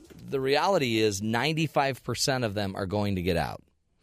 And if they get out and they haven't actually learned how to cope, how to adjust, if they haven't been able to deal with their addictions, their lack of jobs, the stigma, the mental health issues, their friends, if they don't have the coping skills, folks, it's not going to get better. And uh, here in Utah, we're facing a really interesting idea because we're trying to move our prison that's been there for uh, about 100 years. I don't know. And nobody wants to move it. So, you know, it needs to be moved. There's money involved. It's it's a big deal, and we just keep throwing more money at it without fixing the problem. We've asked uh, one of the professors here at Brigham Young University to join us. His name is Dr. Stephen J. Bahr. He's a professor of sociology at Brigham Young University, is the associate dean in the College of Family, Home, and Social Sciences. And uh, he's teaching us about, you know, different ways, different things we might want to focus on uh, to reduce recidivism. Uh, again, Dr. Bahr, thanks for joining us. It's my pleasure. Talk to us about. I, I know um, you, you published an article with a nonprofit organization called Real Victory. Right. Can you explain a, a little bit more about that organization? Okay. Well, I'm I'm uh, I was my involvement was mainly as an evaluator of the program, so I was not involved, you know, in the developing of the program. But it's a, a fairly uh, innovative but simple concept. Um, it's a two-pronged approach. Let me say first of all that there have been a lot of studies on what they call cognitive behavioral uh, treatments. Yeah. And they tend to be effective. They teach people uh, how to think a little more clearly as well as some skills. And the Real Victory program uh, teaches uh, some classes using the cognitive behavioral approach to help them identify uh, thinking errors, uh, helps them look at, and usually they just ask them, you know, where are they? What do they want to do? Where do they want to be? Yeah. And then are your behaviors getting you where you want to be? and most of them they'll say no, and then they trace back in these series of classes to help them analyze what they could do differently, maybe some of their beliefs that are that are uh, leading them to, uh, down a path they don't want to go. Are, are these So that- classes so there's a series of classes first where they uh, focus on that and teach them that. in prison? While Uh, they're in prison, or is this when they get out? Uh, this could be either one. Oh, wow. The ones that, that I evaluated was mostly youth, and some of them were on probation. Okay. Some of them were in lockdown facilities where they were taught this. But it, what it is is it's so cognitive behavioral therapy is where they they work on how your thinking impacts your behaving, and it's it's really there. It sounds like they're kind of coaches. They Yes. they go in and they coach these kids or these adults in how to think through it, figure out what their goals are, and start creating you know a pattern of, or habits that will produce success. Right. Now, there's a lot of cognitive behavioral programs out there, but Sure. they use this. And then near the end of this, they have them set some goals that they want to achieve. And there's research that shows, you know, when people set goals, they tend to do better. And they also identify some kind of short-term steps that will lead them to their goals.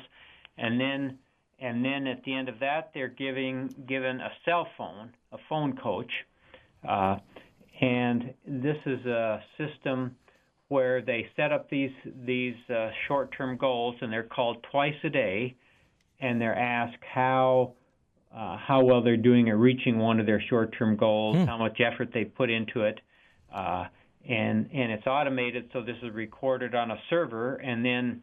Uh, family members and support people can leave messages on this just like you leave a phone mail message Oh, great! and depending on how they respond, they can hear a support message uh, from a family member.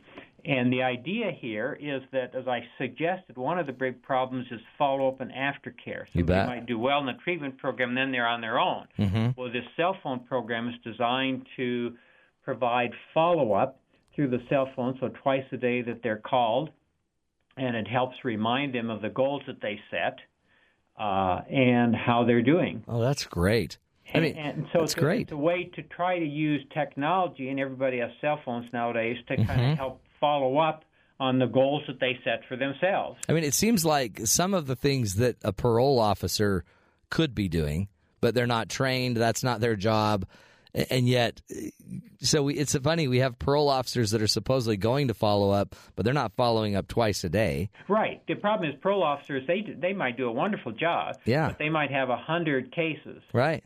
Uh, and so they can't follow up every day like that. And so this provides kind of a daily reminder of follow up of of the things that they've learned and their own goals that they have set. Well, really, and this is the creativity I guess you're you're you're talking about. We need more solutions like this that that that can be brought into to, to that very fragile space between I guess when they're being released and they have to reintegrate. Right. I mean, Uh, it, it's is it? I'm assuming there are more programs like this, and who pays for this? Uh, well, this particular one, uh, we had some grants to help pay for it initially, Yeah. and we had some some uh, donations from companies that wanted to help out, basically provide the cell phone service for them Yeah. on donated cell phones. So uh, just just to test it out. But in the long run, the the uh, the state or the agency or the people would pay for this themselves. And of course, in the preliminary stuff that we looked at, it was very cost effective. I mean, for rather than keeping somebody in jail or have him come back, Yeah. uh, it's a relatively small fee to provide this cell phone to help follow up. Uh, in addition to their other parole and things. Well, and you can see that they through this program they could probably start addressing other issues like maybe have other trainings on drug addictions or obtaining a job or handling the stigma of it. You know, Yeah. so I mean, and then have somebody that could integrate all of the different. Uh, kind of a customized solution. It really, I guess, that's part of the problem, huh? We try to just hand everybody a one size fits all, and yet even just in my own experience speaking in, in a in a prison everybody's got such a different story Yes. and, and so this kind of at least gives you a, an individual coaching approach Right. You have individuals leave the messages and you set up your own goals, right. And yeah, you can have a therapist or a probation officer if they get permission, you know, look on this, and if somebody is um, notices that they're not meeting their goals or they're very discouraged and that shows up, they could follow up on them quickly.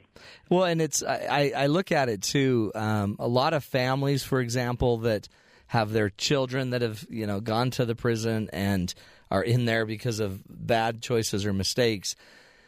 You know, we just sometimes want to just, I guess, as the state, hand them back to their families. But these families are tired of it. They've they've been battling this for twenty years, thirty years, and they don't necessarily have the skills so we need some other options, huh? Yeah, yeah, they really need help. And like I said, I've talked to a lot of people who have have uh, their family members love them and want them to succeed, but but they're kind of discouraged because this particular family member has been in prison or jail multiple times and said I'm going to do better, and they don't. Like I said, and they lie to them and they steal from mm-hmm. them, and, they just uh, are at a point where they don't know what to do.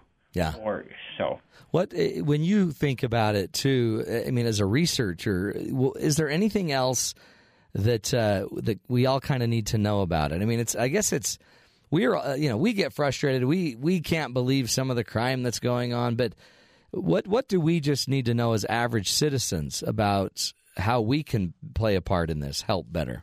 What do we need to worry about with our own family members? Well, I I think. Uh, realizing that everybody has problems, and sometimes when you're in the problem, you don't perceive of the of the different alternatives that are available to you and the types of support, and therefore go out and make some stupid decision. Yeah. So I think maybe be a little more attentive to the problems that family members and others have. When I when I interview people and ask them, you know, how did this first start? Eh, it's amazing that most of them, as you suggested, had some kind of a uh, problem. Uh, you know, they had a divorce. Uh, you know, they had an accident. Uh, you know, they you know had a marriage that that failed. Mm-hmm. Various stresses. One of them was raped, and so on. And, and then dealing with those issues, being sensitive and dealing with those issues. Uh, and you, as you suggest, a lot of times people don't deal with those. No, it's the mental health side. It's almost like we don't quite know what to do. We know that something's wrong. We know they're not quite right, and then we don't know what to do. Um, and then they, you know, we kind of lose them. They slip away. We see that a lot. It's, I mean, in fact, a lot of news stories you find out of shooting or whatever ends up being somebody that again had mental health issues as yes. well. Yeah, many of them do. It's it really is. It's a it's an important thing. Well, and I guess the other thing yeah. is, is not to uh, segment into us versus them. Right. Because all of us have these problems. And when I interview these prisoners personally, most of them, not all of them, but most of them seem like pretty good people. Mm-hmm. They just were in situations and made some stupid decisions. Yeah. I mean, really, it's and it might simply have been, you know, you were one degree away, you were one moment away that you may have had a, a parent that maybe was more attentive or a stronger, you know, network around you. Mm-hmm. Yeah, we're all we all have the potential to to take that slide. Uh, well, I appreciate it. I really do. And again, um, Professor Stephen J. Bahr is a professor of sociology here at BYU. Keep up the great work, my friend. Well, thank you. It's good to talk to everyone. Thank you. Take care. Really interesting, interesting work. And folks, it's one thing to just think you can throw people in a prison and all's going to be well. The reality is they're coming out. 95% are going to come out are we going to be able to find ways to help them be to be better? In fact, one of the things I guess I would suggest you do is also talk to your legislators. Do what you can to push better programs. You know, talk about them. Be a resource when your friends, neighbors, all your people around you are talking about their child that that has issues that needs help. Get involved. Be more involved and try to understand a little bit more what's going on and what the resources are out there. Tough stuff, tough stuff. We're going to take a break. When we come back, we're going to uh, make a call to one of our state legislators here, Representative Brad Wilson. He's in our state legislature here in uh, the great state of Utah, and he's dealing with a really uh, big issue of trying to move the Utah State Prison. And I wanted to talk to him about what what are all the what's everybody saying? It's a state institution, and yet no one in the state seems to want it. Isn't that ironic? We still want to throw people in prison, but nobody wants the prison in their backyard. Interesting lessons. We'll take a look when we come back. You're listening to the Matt Townsend Show right here on BYU Radio.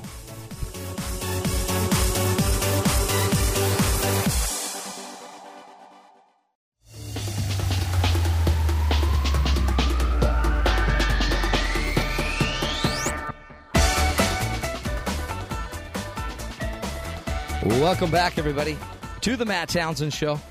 Hey, as we've been talking about prisoners and, uh, you know, the recidivism rate and helping them reform, one of the things that came uh, to my mind is um, some, a problem we're having here in Utah. And I don't know if other places across the country are struggling with this, but we have some pretty old facilities, uh, prison facilities they're costing a lot of money. They're going to cost even more to refurbish them if we want to refurbish them. In fact, it would probably be cost prohibitive in some cases.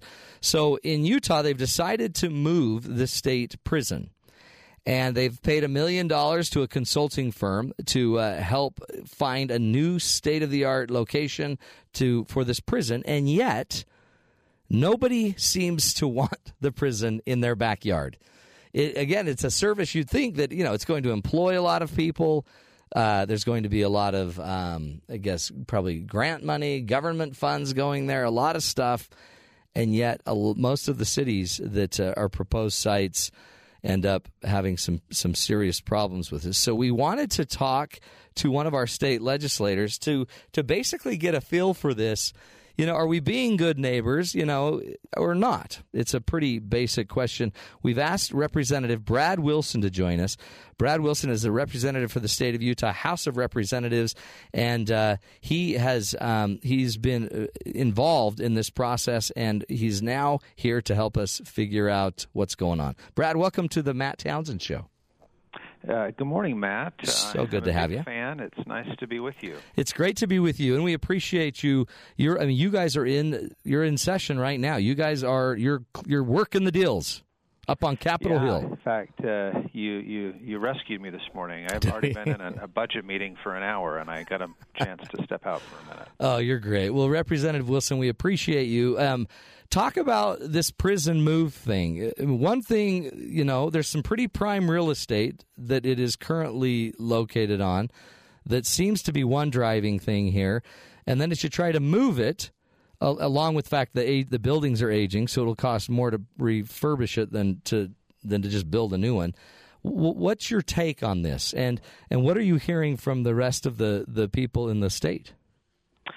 Well, it's been a really interesting topic. I've been involved with or chairing this commission now for three years, and uh, these are not always the most exciting topics in terms of reforming criminal justice systems or building new prisons. But uh, here in Utah, we're on the brink of making some pretty significant changes uh, that are going to impact uh, taxpayers and people that live here uh, in, a pretty important uh, way. And and, and I, I guess what I would say is there's a sort of convergence of issues that have happened. Um, in the last 50 years, we've learned a tremendous amount about how the criminal justice system works and how to reduce recidivism. The problem is uh, the, the lion's share of the facility we have in our current prison was built a generation ago. Yeah, and so, kind of old school. Yeah, old school. Lock them in, to say the least. Yeah, and but you know, the, the tough thing is for taxpayers, um, we we pay for these people to go through this revolving door, and uh, we know there are practices, best practices out there that if we employ, uh, lessen people going back into prison and, and help them become more self-reliant, and and so in, in a lot of ways that's what uh, uh, this is is all about, and we've had this pretty comprehensive set of changes that have come our way that uh, really perfect timing because we need to build a new prison as well. And, yeah, uh, we're going to build it somewhere else. And you're going to build it so that I guess it's it's more conducive to different types of programs that might increase the the reformation rate, the ability for them to actually reform and change. Yeah, that that that's right. You know, right now, uh, you know whether it's uh, uh, dealing with substance abuse issues or other challenges that these inmates have um, some of the counseling actually occurs in the hallways. Um, yeah. Oh, I no, I've seen it. I, I have totally seen it there. and I mean, again, not a great place to open up.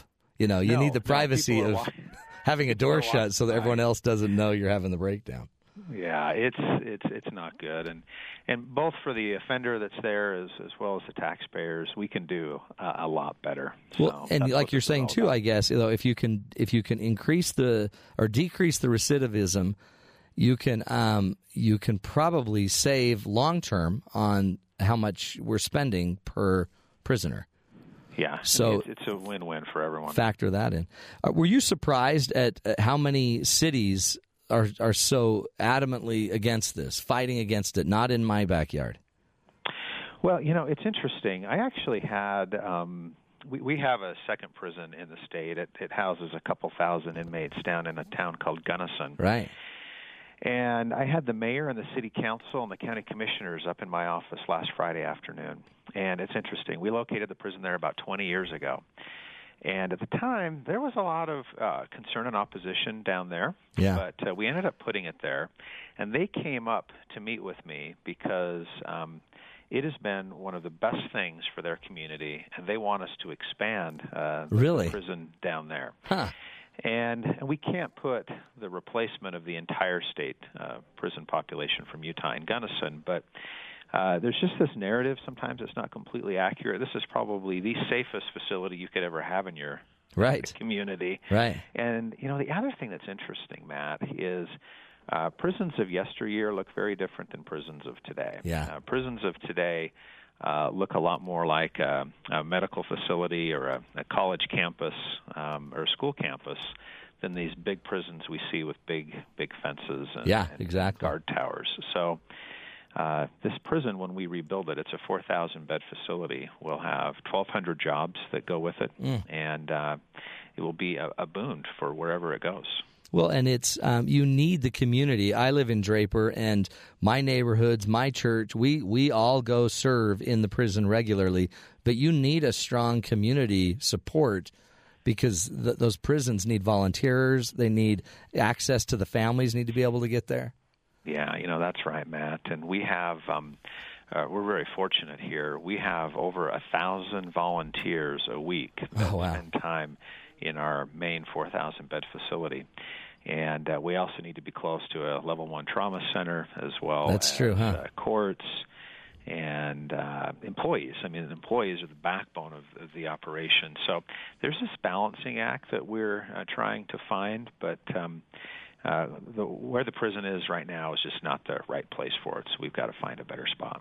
Now, when it moves, uh, one of the one of the complaints is a lot of people just say you're doing this to get the real estate because that the real estate where the prison currently sits is right off of I-15, and there's a lot of big money on that property that could be made. Um, how much of this is just a money decision? Well, the, the the rebuilding the prison it'll probably pay for itself within just a few years because of the incremental tax revenue that will come from economic development uh, Right. in that area. But the, the fact is, we have to rebuild uh, our prison. You either have to rebuild it on spot or move it and rebuild it. Yeah, yeah, and it's just not the right spot for it anymore. Right. I mean, that's between two of the most uh, populous, high-tech growth areas of our state. In fact, there was an article in the New Yorker uh, two weeks ago that talked about uh, that area being the Silicon Slopes. Uh, Yep. Uh, of, of the United States, and so And the prison's right in the middle of our Silicon Slopes. Yeah, probably doesn't make a t- tremendous amount of sense to build it there, but uh, Yeah.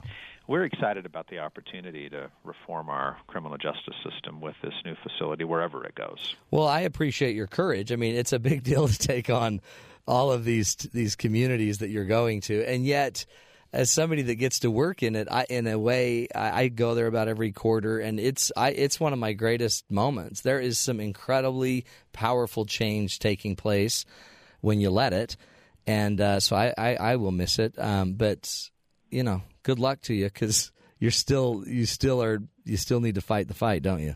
Yeah, that's right, and we, it's going to work out fine. I, I'm confident. But it's interesting if you go into a lot of these old prisons around the country, ours here in Utah, for example.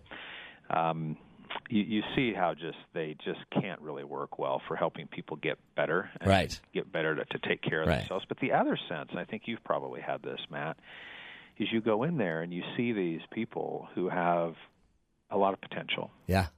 and a lot of potential to do good and to take care of themselves and their families. Um, but something's happened to them that's got them on the wrong path. And government's not always the solution, but the fact of the matter is they are kind of our responsibility That's at right. this point when they're in those facilities. And with the help of volunteers, with the help of the right programming and the right facility, uh, we can uh, make it a win for the inmates, the families of the inmates, the taxpayers, and and uh, that's what we're trying to do here. Brilliant. Well done, and I appreciate it. Representative Brad R. Wilson, he's the majority assistant whip uh, up at the Utah State Legislature. He's he's out there knocking it out day in day out, dealing with these issues. Appreciate your work.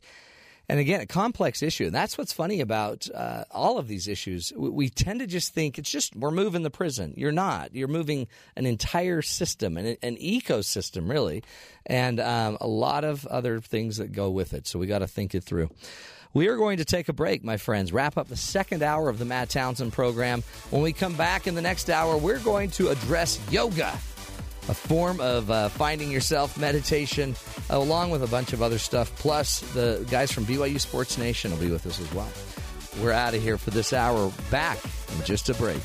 This is the Matt Townsend Show on BYU Radio.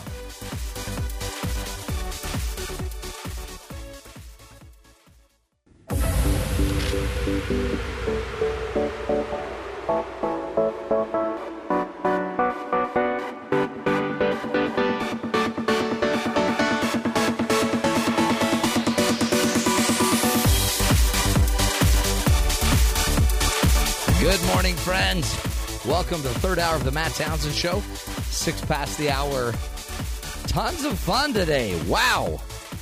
Have, are you ready for Yoga Universe? These guys have been stretching out, limbering up a bit. Appreciate it. Terry's been, he's actually put on some of your yoga pants. Really? Are those yoga pants? Those uh, are nice. I hope not.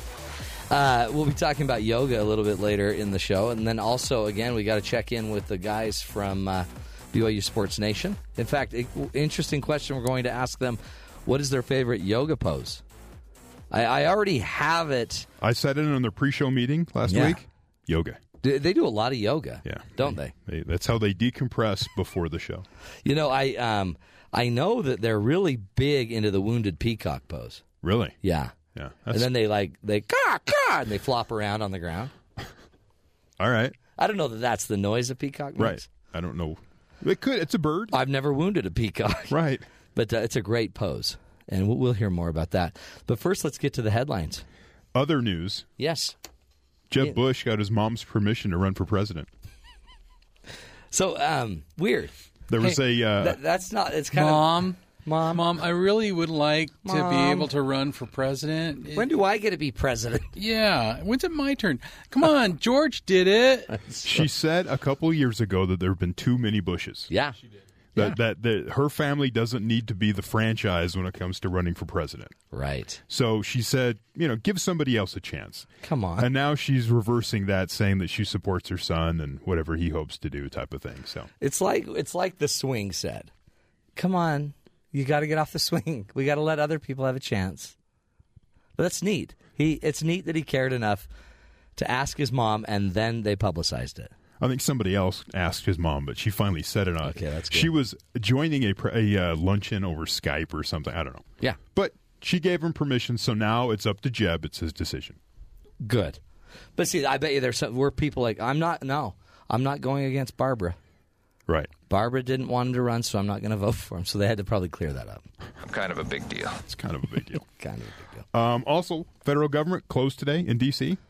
because Yay! of snow. They just ex- they extended the uh, the holiday. So this is because they love presidents. No weather. Six to eight inches of snow, probably. Okay, six to eight inches, or four to eight. Could I don't know. crush DC. Yes. Absolutely. So they're they're erring on the side of caution. All the schools are closed. There's a See, we don't need a no fly zone there anymore. No. right.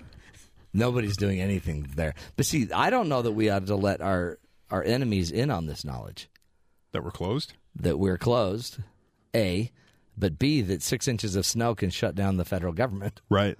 Right. They you seed, don't even need bombs. Just seed the clouds. Seed the clouds. Yeah and you'll also, own us. Also, send uh, in the clouds. What they're saying: Kentucky, Tennessee, North Carolina, and Virginia, all with uh, several inches of snow, wow. and they they're putting out what do they call it? Emergency declarations from the states. Are you kidding? Lucky, yeah. lucky. So it's I mean, a, it sounds. It's, it's, a snow day for everyone. Stay off the roads. And here in Utah, nothing. Desert. We're laying out with tanning lotion. Seriously. on. My car had it, it- on the temperature. It was 80 degrees. I think it's it's, When? A, it's a black car Sunday, sitting under the sun. You're kidding me. Inside, it probably got up to 80 degrees. My wife wanted to take the kid and go to the pool this weekend. Really? Yeah, like it's It's still a little chilly for that. No, no, we don't have outdoor pools. We have some indoor pools in our neighborhood. And Oh, we well, go we've hang got, out we've that got, way. yeah. I've got that. That's but I mean, good. you don't think of that in the middle of February. No, I do. The indoor. I think of the indoor pool. I need a hot tub. Hmm.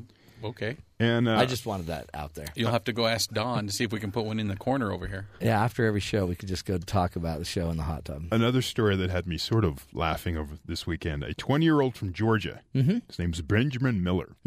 Gored by a bull. Ow!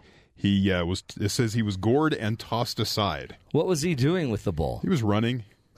Running away from It's the what bull? you do in Spain. This wasn't Pamplona though. This was the Carnaval del Ah, Toro. oh, the minor leagues. yes. Well, yes. He wasn't in the major league It was a county fair in Spain. Oh, Well, man. He's running with the bulls. When when did this happen? Was it was Just it, over the weekend. really? Yeah. Because it is today is Fat Tuesday. Right. So Pardon? they they had these kind of celebrations to commemorate. And That's things. what that's what the words Mardi Gras mean. Yeah. Fat Tuesday. By the way, my wife is named Marty, I know.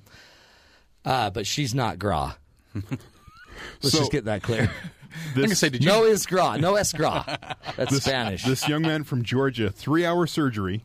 yeah. It says he needed to Oh. repair damage to his thighs, back muscles, and I'll just add other stuff. Ouch. oh, jeez. It's bad. I don't the get this. The doctor said the the entrance wound was the biggest he's ever seen Wow. for someone who has survived.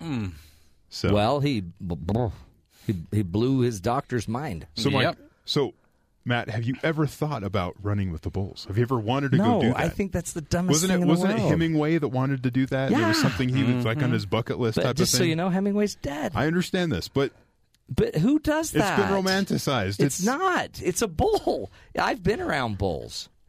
right. I don't know why you want to You run don't in want front to go them. near a bull. That's just stupid. I mean, I get, you know, other things. You could do other things that would be more fun. Like it's like running away from a truck. okay. The so we- running of the Dodges. Oh, hmm. That's a Ram. great- It's a Dodge Ram. Absolutely. Yeah. So Exactly. it's it, it and it has a to horn, me, it's the doesn't same it? thing, except the the difference with the Dodge is it doesn't have a horn that it can like manipulate. No, it, just a- has the horn to blow honk, blow honk. you out of the way. Yeah, but you're just going to get a hit by a grill. Yeah. But that this- could hurt more though. You got a little. If you put a sharp grill on it, yeah, I don't get that. I have never understood that. Just the psychology of it. or you it always shows up on TV. You Yeah. always see the video. then you always see the one little guy in the white flipped in his pajamas. Mm-hmm. it is survival of the fittest. Yeah. Whoever's slowest or whoever's in back of the pack gets picked Stay off. Stay in front of the slow people. I only Yeah. have to run faster than the other guy. Right. I just I don't understand. But but when you hear things like that, there was a a young man from from uh, locally in Utah here Uh-huh. where he was gored, and he ended up at the University of Utah to kind of recover. But, he, But- oh, he, he was gored in Spain. He was gored in Spain. they brought him back fixed here. him up, and he came back here and sort of recovered here. But and then they asked, he goes, "Oh, it's a once in a lifetime event, and you have to." I'm like, well, sure. Most gorings are. Right. You die. yeah, You get one shot, and if you don't live, you're dead. yeah. So I I don't know the mentality there, but that's what you, You know, I want to think do. what they're just trying to reinvigorate life because I'm sure you feel alive for that four second run. do you have to get to that border of losing your life to feel alive? No, Some people yeah, but just join the rodeo, be a clown. or just Or sit on the the, back of a bull. Okay. That would do it. Oh. What do you do to feel alive? Where do you go to go to the extreme? I use a lot of medication. Okay. little caffeine perks me right up. You know what? Uh, six kids makes me feel pretty alive Mm-hmm. All right. because they're like, "Hey, Dad, we're gonna move today." I'm like, "Sure." We're we gonna move right You mean now? like move the house? No, just move, oh, move your body. Like get off the couch. but going out, playing football, tearing my plantar, stuff like that. Makes you feel alive. A little pain. A Little, little pain, dragging my leg. You see, that's interesting. I, I don't want the fear of life to be my motivator. You know what I mean? Like, I guess, I guess, you know what? In the United States, you don't need a running of the bulls. You just need like a drive by. No. you just need someone to pull a gun on you. That's not worth it. I don't know. I go to my uh, my gym, Do and you? there's a half half the gym is Ultimate Fighting. Is it really? Would Yeah. you ever get in there and no, do that? absolutely not. No way. Here, kick me in the face. I'd rather run with the ball. Yeah, I just yeah. But you you see what the the people are doing, and they get such a rush know, out of going out there and fighting another person. I'm just a different breed. I kind of like just watching TV. I'm good with that. Yeah, You know what I mean? yeah. I like to not threaten my life, I but like to I, read the news. I, I see the people that bungee jump or Ah, who uh, do the with the base jumping Yeah. in cities that they they YouTube and Yeah. Well, I had, my, one of my later. dreams was I was always going to be really alpha male, and I was going to go fly. I wanted to be a pilot, so I went flying with my friend that had an acrobatic plane. And uh, right after that, I spent what felt like six days in a plane with this man, but it was really like forty minutes. and we were we were just doing we were just doing flips and rolls and barrel rolls and I just decided right then I- I'm not I, I don't I don't want that. You don't do well with roller coasters either, do you? No, I don't even go so. on. I mean, I used to. I used to love it. I used to find it all exciting until that guy blew my inner ear out. I guess I don't know, but uh, I guess I'm just turning into a wuss. Maybe it's because I have all these kids and I don't want to die. I don't know. people depend on you. They do. There you go. I mean, what would the Matt Townsend show be like if I wasn't here? Somebody else's show. That'd be weird. They'd have to rename it. We're, we're contractually obligated to not answer that question. we we actually need to make sure that's in the contract that if I die, the show has to stay named the Matt Townsend Show, just for my kids. Absolutely. It's the only show they listen to. Do you hear those crickets? Yeah. We got to get Get a care of fumigator in here. Hey, uh, we're going to take a break, my friends. And w- when we come back, we're going to find another way. Maybe there's another way to reinvigorate your life other than running from the bulls. How about yoga? Heather Wing is going to join us. She's going to teach us uh, the power of yoga, the power of, uh, you know, how that could change your life. You know, it's turning into a huge business, my friend. $27 billion a year is spent on yoga annually. Heather Wing's going to help us understand why. This is the Matt Townsend Show. You're listening to us right here on BYU Radio.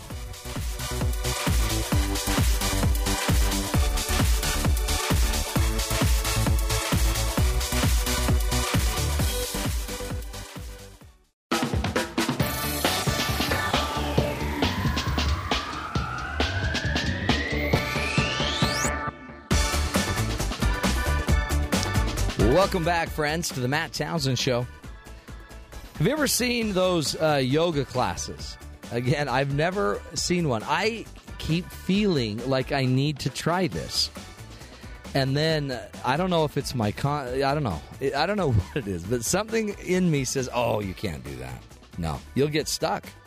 You'll get stuck in that pose, and that's how you're going to die, Matt. That's how you're going to die." It's a booming industry. It's a booming um, business. Uh, as I said before the break, over $27 billion is spent on yoga products annually. CNN Money lists yoga instructor as the 10th best job in America. Isn't that wild? It's like a booming business. And I think part of it is simply humans are looking for peace. We need peace. So meditation is going up. Corporate America all over is offering meditation classes, yoga classes, all of these tools to get their people focused and, and back to the present. So we wanted to discuss it a little bit and figure out what is the big deal and see if we could kind of get the basics so we know how to approach this. So you, if you wanted to go try it, maybe we could get some rid of some of your fears. We've asked Heather Wing to join us. She is a yoga instructor here on campus at Brigham Young University, and also um, is uh, she's a professional instructor, which is it's a you know that's a big deal. She's here to help us. Again, Heather Wing, welcome to the Matt Townsend Show. Thank you, Matt. I'm happy to be here. It's good to have you, and I I have wanted to do this because I've studied it. I've read that there's some that there's major um, benefits to being able to have such control over your mind and your thinking and your breathing. But uh, first of all, what's the big deal? Everybody's so into it. I think you said it well when you said that people are looking for ways to increase peace and calm in their lives. Yoga is a great way to learn that. You practice it on your mat, and then it it kind of naturally transfers to normal life off of your mat. Yeah, no, no, we're careful because I'm Matt. So when you say practice it on me, I'm talking Matt with one T. okay, good. Your yoga mat, Yes. but it, it, it's about it's about centering yourself, right? It's about you're focusing on your breathing. It is. So there are a lot of different types of yoga, from really gentle yoga, which I think is what a lot of people think about when they Yeah. think of yoga. That's what I want to do. Yeah, well, you would love it. I really think you would. I don't know. I think I really would. It's just getting over that, you know, wearing tight clothes, sitting in a room, and sweating. Look, you can wear sweatpants and a t-shirt, Okay. and we'll totally put you in Zen. Okay, good. So I don't have to wear tight clothes. Good. Okay, that's half the battle. But but what else? So there's one type is just kind of um, just the meditative type, and then is some more aerobic, or what is that? How does it work? Yes. So we have really gentle types, but the majority of, of yoga practices that a person would go to generally are really active, where you're moving a lot and you're sweating a lot and you're holding poses thinking, oh, I, I would love it if the teacher were to move me out of this pose or whatever. Yeah. But in all of that, with the um, intensity that you're physically experiencing, mentally you're focusing on your breath, the sound of your breath, the feel of your breath, and you're really trying to, to maintain a mental focus on the present. Huh. And so for a time, you give yourself permission to let go of the things that happened earlier in your day, of the things that will happen later in the day, and to just be present and to um, relax, even though you're in physically intense positions. And yet that so it's really mental conditioning and physical conditioning. Absolutely. Perfectly said. Can you fake it though? It seems like a lot of us. I, I like because the mental seems so core to making it through this world. Um, but I, I don't know. I, I could see that I wouldn't be focusing. I'd be focusing more on my position than my mind. So you just keep kind of working your way to more toward mental strength. Right. Those that get into to yoga initially, so for beginners, a lot of times it's tricky to bring in the mental piece because they are focused on their alignment and their movement. And when the teacher's telling them to inhale and they're exhaling, then they're kind of like, ah, how do I get my breath back Slow on? down. Yeah. Right, right. But with the um, continued practice of yoga, the mental piece comes in. then you get it. I mean, and then there's kind of no end to this because I, I I've learned a little bit about the breathing, and I've learned. I, I'm telling you, it changes me. I I for the last five years, I hold these big events, uh, and almost every for the last five years, I've been sick for the big event, uh, and, and then I'd go teach in front of like 1,200 people, and for the last five years, I've been sick. And just breathing more effectively and and watching you know myself a little more carefully and learning about when I'm feeling stressed by my breathing and then changing my breathing all of that has made me so much more calm Well, you bring up a really good point, and that is that usually in our lives, we allow the circumstances around us Yeah. to influence how we're breathing. So, Right. for example, if we get stressed out, then our breath will shorten and get faster. Or if we're running on a treadmill, our breath will naturally get faster. Yoga does it just the opposite. Yoga suggests that as we control our breath, as we choose how to breathe, our emotions and our state of mind will follow that. Hmm. oh wow where did what's the history of yoga The history of yoga is kind of speculated upon in some points. Everybody pretty much agrees it's very old and it came from India. okay So developed, you know, fifth or sixth century BC is Yep. generally kind of where it's placed. And then whether the practice was developed as a philosophy or a religion or a form of meditation or a physical practice or something else, that's kind of, you know, we don't really know that. right but I mean it could be it is spiritual simply because you if you can learn to be in the present and control more of your mind it, it's it's like meditation it is meditation it's almost it can become spiritual like prayer It can. That's one of the things that a lot of people that I get to work with um, appreciate about yoga is that it helps them to connect more with the serenity that can come when we connect with truth. Yeah, and and, and like I just know that I need if I'm involved and if I'm if I'm using my body with it, I can connect more closely to the spirit than if I'm just sitting there. Yes. So my body kind of needs to be in movement in order for that connection to happen. And so it's a it's a very natural process. We, I mean, I can even see that you could meditate and you could pray doing that. You could even think of you know other things. I mean, I guess the ideal of it is to stay without thought or neutral or whatever. But I guess in the end, you make it what you need it to be. Exactly. Well, in yoga philosophy, there are kind of eight limbs attached to the general philosophy of yoga, and the third the third limb or the third the third area Mhm. is the physical practice, and that's what we do when we're moving and we're on our mats with one T. Yeah, yeah, one two. doing the poses. The other limbs or the other areas all focus on connection with a higher power. So yoga acknowledges a higher power Hmm. without naming that higher power, allowing for whatever people want to bring in. Right. And the whole thought is that as we combine the movement with patterns of behavior, with ways that we interact with other people, with ways that we speak internally to ourselves, that all of that helps us to connect and grow stronger in relating to our higher powers. It's powerful. It's it's a it's a more holistic approach. Each of those arms hmm brings in another component. It sounds like of life. Absolutely. Hey, what's the deal uh, with Bikram yoga, or however you pronounce it? Yeah, so Bikram yoga or hot yoga, Mhm. as a lot of people know it. Uh, uh, some people call it Sweatfest 2015. Oh, yes, which if you've been to a class, boy, you can understand Oh, that. it's so the room's like 90 degrees or whatever. Well, usually it's more like 105. Is it really? Yeah. Okay, this is good for us. well, those that do it really like it. You know, it wouldn't be good for everybody. Yeah, I think it'd feel great though to sweat a lot out. Well, they say it's very cleansing. Yeah, It's more of a Western form of yoga, so it's not the poses that are done are still traditional. The way that they're put together and then the environment that they're done in are a little bit more modern, mm-hmm. but it has quite a following. Do at the end of the at the end of the session, those are like 90 minute sessions, right? Right, a full yoga class is 90 minutes. Yeah, that's what I that's what I was going to go try is that one. Um, at the end, is there somebody that can help you to your car? yeah. They may need to have wheelchairs lined Yeah. up outside of the studio Yeah. doors. Because I'll be the guy on my you know in the fetal position, twitching.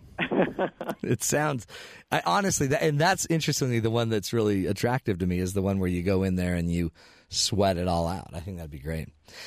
Let's take a break. We're talking here with Heather Wing, uh, and Heather is a professional instructor, and she's she's enlightening us, teaching us about the art, the the practice of yoga, the philosophy, the history. When we come back, maybe some easy steps where we could start, how we should kind of find out uh, how we could go test yoga. More with uh, Miss Heather Wing when we come back on the Matt Townsend Show.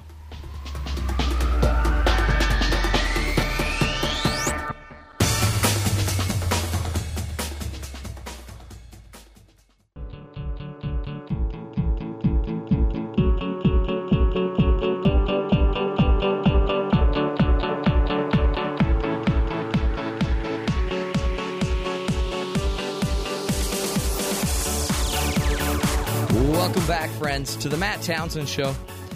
Today, as we've uh, been winding up the third hour, we have been talking about yoga. You know, it's taking over the world. $27 billion is spent on yoga. I think a third of that has got to be yoga pants. My wife was uh, pricing yoga pants. Uh, they're expensive. And um, as are yoga mats. But I think you need one because we just we had somebody in studio here that was talking about how where they practiced yoga they had carpet, shag carpet, and you know, it smelled like a wet dog. But that's not the goal of yoga. Heather Wing is joining us. She is a professional instructor here on campus um, and at Brigham Young University. She's teaching us the the ins, the outs of yoga. Welcome back, Heather. Thank you. Hey, where? Okay, so if if if you're a newbie and you're going to go try yoga, what what are some recommendations you have for us? to find a class that is on a beginner's level. Okay. So if you go to a beginner's class, typically they're a little bit shorter. Good. For someone who's brand new to yoga, an hour and a half can be a little intense. Yeah. And so if you can find a beginner's class, they're typically 45 minutes to an hour. And you have an instructor that will um, present the class using more English words instead of the Sanskrit names for the words. Yes. They'll also talk to you about alignment, help you get in and out of the poses safely and in an enjoyable way. Do you what what does one wear to a yoga class? I mean, you said I could wear sweats. Yes. But is there a is there a dress standard? You don't want to go underdressed No. or overdressed, probably. The uh, only requirement really is that you wear clothes that you can easily move in. So a lot of my students that are men will wear sweatpants, like I said, or pajama pants, or um, even board shorts. Mm-hmm. And then for women, they'll wear the same things, or there are also yoga pants, like you mentioned. Yeah. And then a T-shirt that will let a person move. You don't want something that's too loose, like basketball shorts wouldn't work because there are poses where you lift your feet up above your head, and Yeah, that'd be those shorts will just move with gravity. Right, right, right. So you kind of you need to be comfortable and then I mean, I guess you don't need to worry about looking silly because everyone around you is doing the same thing. Right. And one of the invitations with yoga is that you're really kind of drawn into your own practice, and so hmm. you're not comparing yourself or noticing what others are doing. What if you get the giggles That happens. in the middle of class like if I went with my wife and she said, "Okay, we will now do the Lord of the Dance pose." My wife would just start laughing. yes, that's very understandable. In fact, my husband felt like the model of control during his first yoga class that he didn't laugh. So if you That was the, the giggles, sign. just, That's great. you just let them out and, and move on. Okay. And I I guess is everybody like in a beginner's class? This would be people of all ages, all shapes, all sizes. Absolutely. Some people feel a little bit nervous about going to yoga for the first time because they think, I've got to be able to touch my toes before I can walk into a yoga studio. Yeah, that may never happen. Right. Or I have to be able to, uh, you know, run five miles Yeah. easily. No. I have to be in shape. But yoga has so many different levels at which the, the yogi can experience it that really anybody in any shape, any level of health is invited to a yoga class. Is it um you know, is it uh is it Tai Chi? Is that in China where the you see the senior citizens doing those moves and is that Tai Chi? I think it is. Those I mean- really slow movements. Yeah, yeah. But to me, I- that I have always thought that is so powerful because you're just keeping their body moving, and every one of those poses is probably meditative and it's it's physical exertion. They're working. Yes. Well, and there are some really cool videos on YouTube of people that are in their 80s and 90s Yeah. doing all of these funky yoga poses. That's amazing. It is. Well, and it really has taken on. I mean, to a point now that you can become a professional instructor. What do you have to do to be an instructor? There are various certifications that will be offered through certified yoga studios or yoga schools. They are typically certified through what's called the Yoga Alliance. It's a national board that sets the standards for yoga certification. And so during the training process, you have to fulfill a certain number of classroom hours where you're learning about various poses and how to do them safely and how to help students move into and out of them. Then you also have to do a set number of um, kind of internship hours where you're teaching your own students. A lot of times you're doing it just in your own living room as you're getting comfortable doing it. And then there is um, some time that's required where you're with a with a professional instructor and helping them do things like adjustments during their classes. Is is this a social event? I mean, do you interact? You can interact before and after the yoga class. Okay. The actual class itself is silent, so the teacher will Ah, speak, heaven. but everybody else is quiet. That is great. This it just reminds me of because you all everyone kind of lines up. It just reminds me of like gym class when I was twelve, feeling awkward anyway. And you're you're supposed to stretch out, and your instructor's up front, and he's about to call roll. I mean, maybe it just brings back those memories. But you're saying in the end, it be, it has the potential to not only be physically exhausting, and yet it's also spiritually connecting. Right. In fact, if a person experiences yoga just as the physical practice, Mm-hmm. I don't know that they would stick with it. Yeah, it's not. I guess it's not enough. There's just so much more there once the emotional and the spiritual piece comes in. I mean, really, that's that is. How do you pay for that? How do you pay for such mental strengthening? It's really true. It's a great question, and it's one of those things that that people often look for in other ways, and then they're surprised to maybe find it with yoga. Right.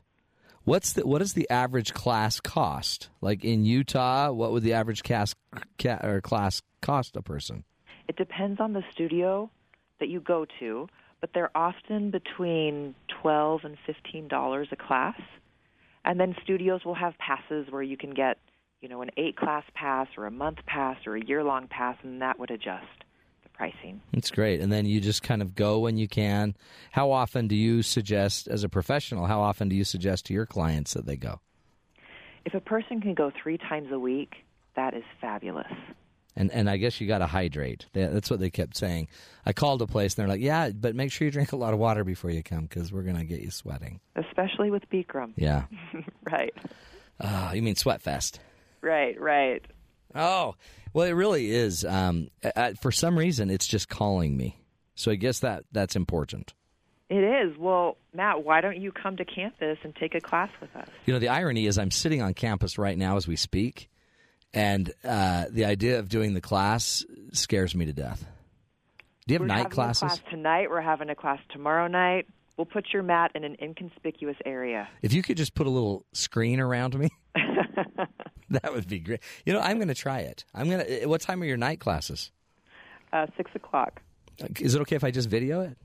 Video myself doing it? Yeah. I just want to put that on, Facebook. no, we'd never do that.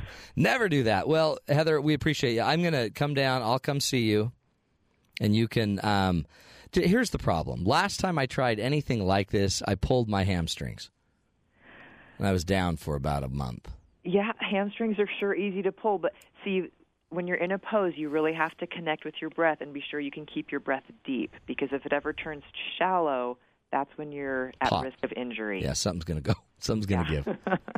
well, we appreciate you. It really, it is. Uh, it's it's the craze. Everyone's out there trying it, and I think it's so great because it's also creating more mindfulness, and people are being more centered. I mean, really, it's it, it, it has the potential to be life changing. Now, all I got to do is get down on campus, That's mm. right. then we'll see it. Well, Heather Wing, we appreciate you. Thank you so much. We look forward to seeing You you, on your mat in our class. I'll be in class. Matt Okay. on his mat. Good. Thanks, Heather. Thank you. Take care. Great insight. Wow. Maybe we ought to do it as a as a team. Maybe we all ought to go. Maybe maybe we ought to send Terry. You go first, Terry. Just come back. But you work out, so that ought to be easy for you. Just just do it. No. Okay. Tomorrow. See, th- th- there's a conflict though, Yeah. because being fit, Yeah. working out. Tomorrow is National Eat Ice Cream for Breakfast Day. Ah, I'm so glad you reminded me. So there you go. Woo. Uh, Kind of a conflict. I was going to go work out tomorrow and do yoga. Yeah. Nope. Got to eat ice cream. Ice cream. Ice cream for the show tomorrow. Good stuff. I'm glad you brought that up. That was close, Terry. I almost went and did yoga. Thanks for helping. My wife will really appreciate that. We're going to take a break. When we come back, we'll be with the the gentleman from where else? BYU Sports Nation. They'll be uh, giving us their favorite poses, their favorite yoga poses. We'll be right back. You're listening to the Matt Townsend Show on BYU Radio.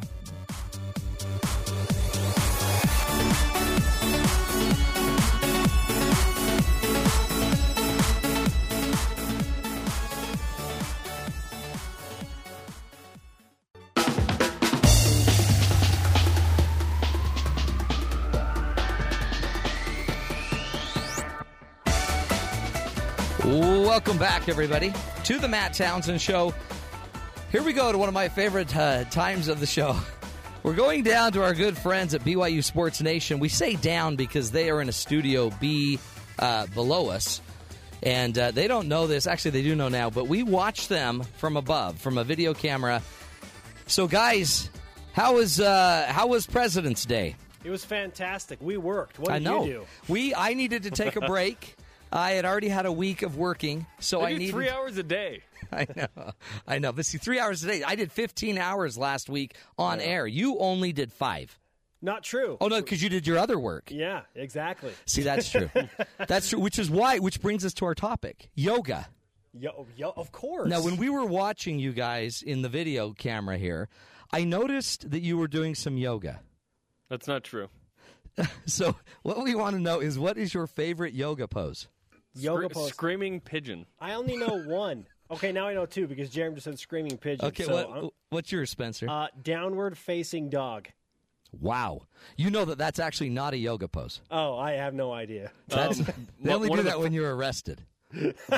nice. So I don't one know of where. the, one of the first things I did here was I was a utility back in 2007. We went over to the motion picture studio Uh-huh. in Provo, and I just held the cable Yeah. the camera guy on Total Body Workout, which I Ooh. believe still airs. Yeah. on BYU TV. Well, but whatever it is, it worked on you. Yeah, absolutely. I'm in incredible shape. You are. Um, unbelievable. I read two books during the shoot. Oh, did you? Yeah, That's I just sat there. It, it, they'd close the door, turn off the AC, and it was a, it was uh, a sauna in there, man. It was It, uh, it, see that we call that Bikram yoga. Um, we just learned that today. Here's some other poses for you guys if you're looking for some. There's the old Lord of the Dance pose. Lord of the Dance. Okay. Which- Jeremy did that yesterday. Yeah, no, that was beautiful. Uh, then my favorite pose is called the corpse pose because you're just supposed to look like a dead body. How does that help you? why did why does that matter? Well, y- you try breathing when you're dead. it's a lot harder than you think. I don't have the guts to do it. And then there's the old dancing Shiva pose. Dancing Shiva. Oh, Can that's you a classic. put that into words for me, It's, Matt. it's like dancing queen, but it's a dancing Shiva. Uh, yep, still have no idea. I don't Okay. even I don't even know what's going on right now. Well, it's yoga, folks. Where are we? Um, hey, do you guys on your show? You're not doing yoga, so you're probably talking sports or something. That we are. Sports content generally dominates the program. Uh, what, what have you got coming down the chute here? The great debate is on today. What? So, the West Coast Conference Player of the Year, we've decided is very much up for grabs just because there's not one standout performer when you look across the board. BYU has a couple of great players, but Yeah. they're in third place. Gonzaga's the first place team. They've got some great balance, but they don't have, you know, a guy that's like, yeah, he is their There's superstar not player. a Jimmer Right. Fredette, you know, Right, that's right. like, oh, he's obviously the player of the year. So we're going to discuss who do we think is the player of the year. I personally don't think it's a BYU player. Don't you? But, wh- but where do Kyle Collinsworth and Tyler Haws fit into the equation is the question. Well, it seems like five triple doubles is a big deal. It's a really big deal. Is it a big deal enough to the head coaches who vote on this That's in true, about huh? two and a half weeks? Yeah, you got to impress everyone else. weeks to yeah. That that's the yeah, thing. BYU being in third place too does not help Kyle Collinsworth. True. Uh, in that that realm, I guess, because generally it's well, it's the best player on the best team. Yeah. that, that kind of seems to be the case. That's not the case this year. It may be Brad Waldow from St. Mary's. It might be Kyle Wiltjer or Kevin Pangos from Gonzaga or Kyle Collinsworth, Tyler Haws. That's Yeah. what we'll talk about. then there's this, Matt. What? okay, What? What? the newest record-holding sensation on the track at BYU. His name is Shaquille Walker. I saw that. That's yeah, we cool. have him in studio today. oh, How he went from being a non-member of the LDS Church in Georgia to serving a mission in England and now setting records at BYU unbelievable. Olympian. Do you know what? How come you get the great guess? Well, because I guess we get you. so it's that's half the deal. it's our We, producer we Ben credit Bagley. Ben Bagley. That's our half producer. the deal. Yep. Well, guys, uh, have a great show. We appreciate you. Keep up the great work. You, by the way, you guys have my show for the best, my vote for the best show on Sports Nation, BYU Sports Nation. Hey, We'd like you. to think Thank it's you, one Matt. of the best hours on television. It totally is. Take care, gentlemen. All right, man. Have a great show. It's cool. They're they uh they got a fun job. Except they had to work yesterday. I mean, I don't want to. I don't want to start a problem, I'm kind of a big deal. but I'm kind of a big deal. I don't know why we didn't have to. Just let it go. Let it go. Oh, Terry, you stepped in it right there. Sorry, I'll never say that. Don't again. ever say let it go because we have this automatic thing that goes off. Hey, um, I thought that was neat. They they didn't know their uh, their poses, their yoga poses. You left off my favorite. Which was yours? What is that? Destroyer of the Universe? Yeah, yeah. Well, yeah. That's that's a big one. and it the person ties themselves into a knot. They're they're supported by one hand, everything else is tucked Really? and yeah. I thought that was Twister. It it looks like it. It's crazy. Twister would be a great pose. It as would be an advanced move, I'd guess. There is the formidable face pose. Yes. I think that's when you actually can't support yourself anymore, and you're just your face More of a face formidably hits the ground. and then you've just had the formidable face pose. Hey, uh, as we wrap up the show, any um, any news we need to focus on? Any big stories? Anything that's hanging out there? Tomorrow, we've already got a great show lined up. We got a bunch of people. I'm not going to tell you what they are because I don't want to blow the surprise. But again, we have all of our producers right now working on tomorrow's show. Um, there is a little bit of news that I wanted to bring up. Um, tomorrow, it was brought to my attention is ice cream for breakfast day, which critical uh, that we think about this. I was so close, so close to um, actually starting yoga tomorrow morning, but instead we're going to do ice cream for breakfast. Also, um, some news that I heard. Sadly, um, do you know what it costs? There is a place in New York, a one bedroom apartment in New York, that guess how much it costs to rent? Is it three thousand? No, No? no, one bedroom in New York. It costs about hundred and twenty thousand dollars a month Whoa. to rent, but included. Yeah, it's a one bedroom apartment, hundred twenty thousand a month. Does that have his own parking space? But you actually you get a butler service Oh. and a Jaguar with a chauffeur. Oh, okay. Yeah, totally. So I mean, I guess that's worth it. I mean, because if you're going to have a Jaguar and a chauffeur, By the way, I had a friend who, when we went to New York when I was about 15, and his sister, he was older than us, his sister was a Broadway actress, and she had a black Jaguar. And she let us borrow her Jaguar during Easter weekend. And my friend drove us to the to the Bronx, basically. Actually, Harlem. So a bunch of white guys in a black Jag driving to Harlem on Easter Sunday, and we watched all of the most incredibly beautifully dressed up women going to church Sunday morning with their hats on, and then we got chased out of the neighborhood. but it was one of the coolest experiences of my life. And um, anyway, so you know, So- I'm probably going to go start renting that apartment. is that worth it? One hundred twenty thousand dollars, Not really. but you get a car and a butler. I mean, you get a one bedroom, an 1,100 square foot room on the 28th floor. Uh, it's a corner apartment with views of Central Park. It's located in the Pierre Hotel. It's renting the 61st Street uh, pad is about 1. point- 1.44 million dollars. So I'm assuming this is like for an executive that you know just to, needs to live there, but maybe travels everywhere else and Just a place has a sleep. million to throw down. Everything looks the same when you close your eyes. It really does. So if you pay for the amenities, maybe it makes sense. But I think I'd just go out and drive in my car all night. That's my thought. You have, Have- someone driving you, I'd have my butler drive me. right? Drive me downtown. Let me give you another story, as we always like to wrap up talking about the heroes. Sean, do you have something? Well, I just noticed a, a news story that uh, the actor Louis Jourdan has passed away. Yes, and he was um, He was a Bond villain. the Bond villain. and he was in a number of he was he was 93 years old. His last movie credit though was just uh, I think about 5 or 6 years ago. Um, but uh, he was a very good actor. Uh, did lots of films and I, to me it, it reminds me that the Academy Awards are coming up and, and one of my favorite parts of the Academy Awards and I, I hope this doesn't sound too creepy, but is the in memoriam Yeah, portion see- of the of the awards because I always forget who has passed away this last year yeah. and and I always forget that. And there's always somebody on the list. I go, oh no, we lost them too. I, it's just it always surprises me. But I always like that part of the Academy Awards, just because I think it's it's nice to remember the people who have been influential in I know in my life anyway. Well, yeah. How many times do you watch that? and You're like, oh, he died. Yeah. Oh, he died. Yeah, it's a it's a big deal, and um, you know, we, you know, best wishes to his family as well. Um, one of the things that we've we've tried to do regularly on the show is have a hero of the day. And um, it's always, you know, who's the hero, what constitutes a hero. But today I wanted to recognize uh, the great actress Jamie Brewer, who is best known um, for, oh, and it's cut off, her roles on American Horror Story, I think it is. Um, Oh, dur- yes. During remember New York talking about. Mm-hmm. Fashion Week. Did you see this?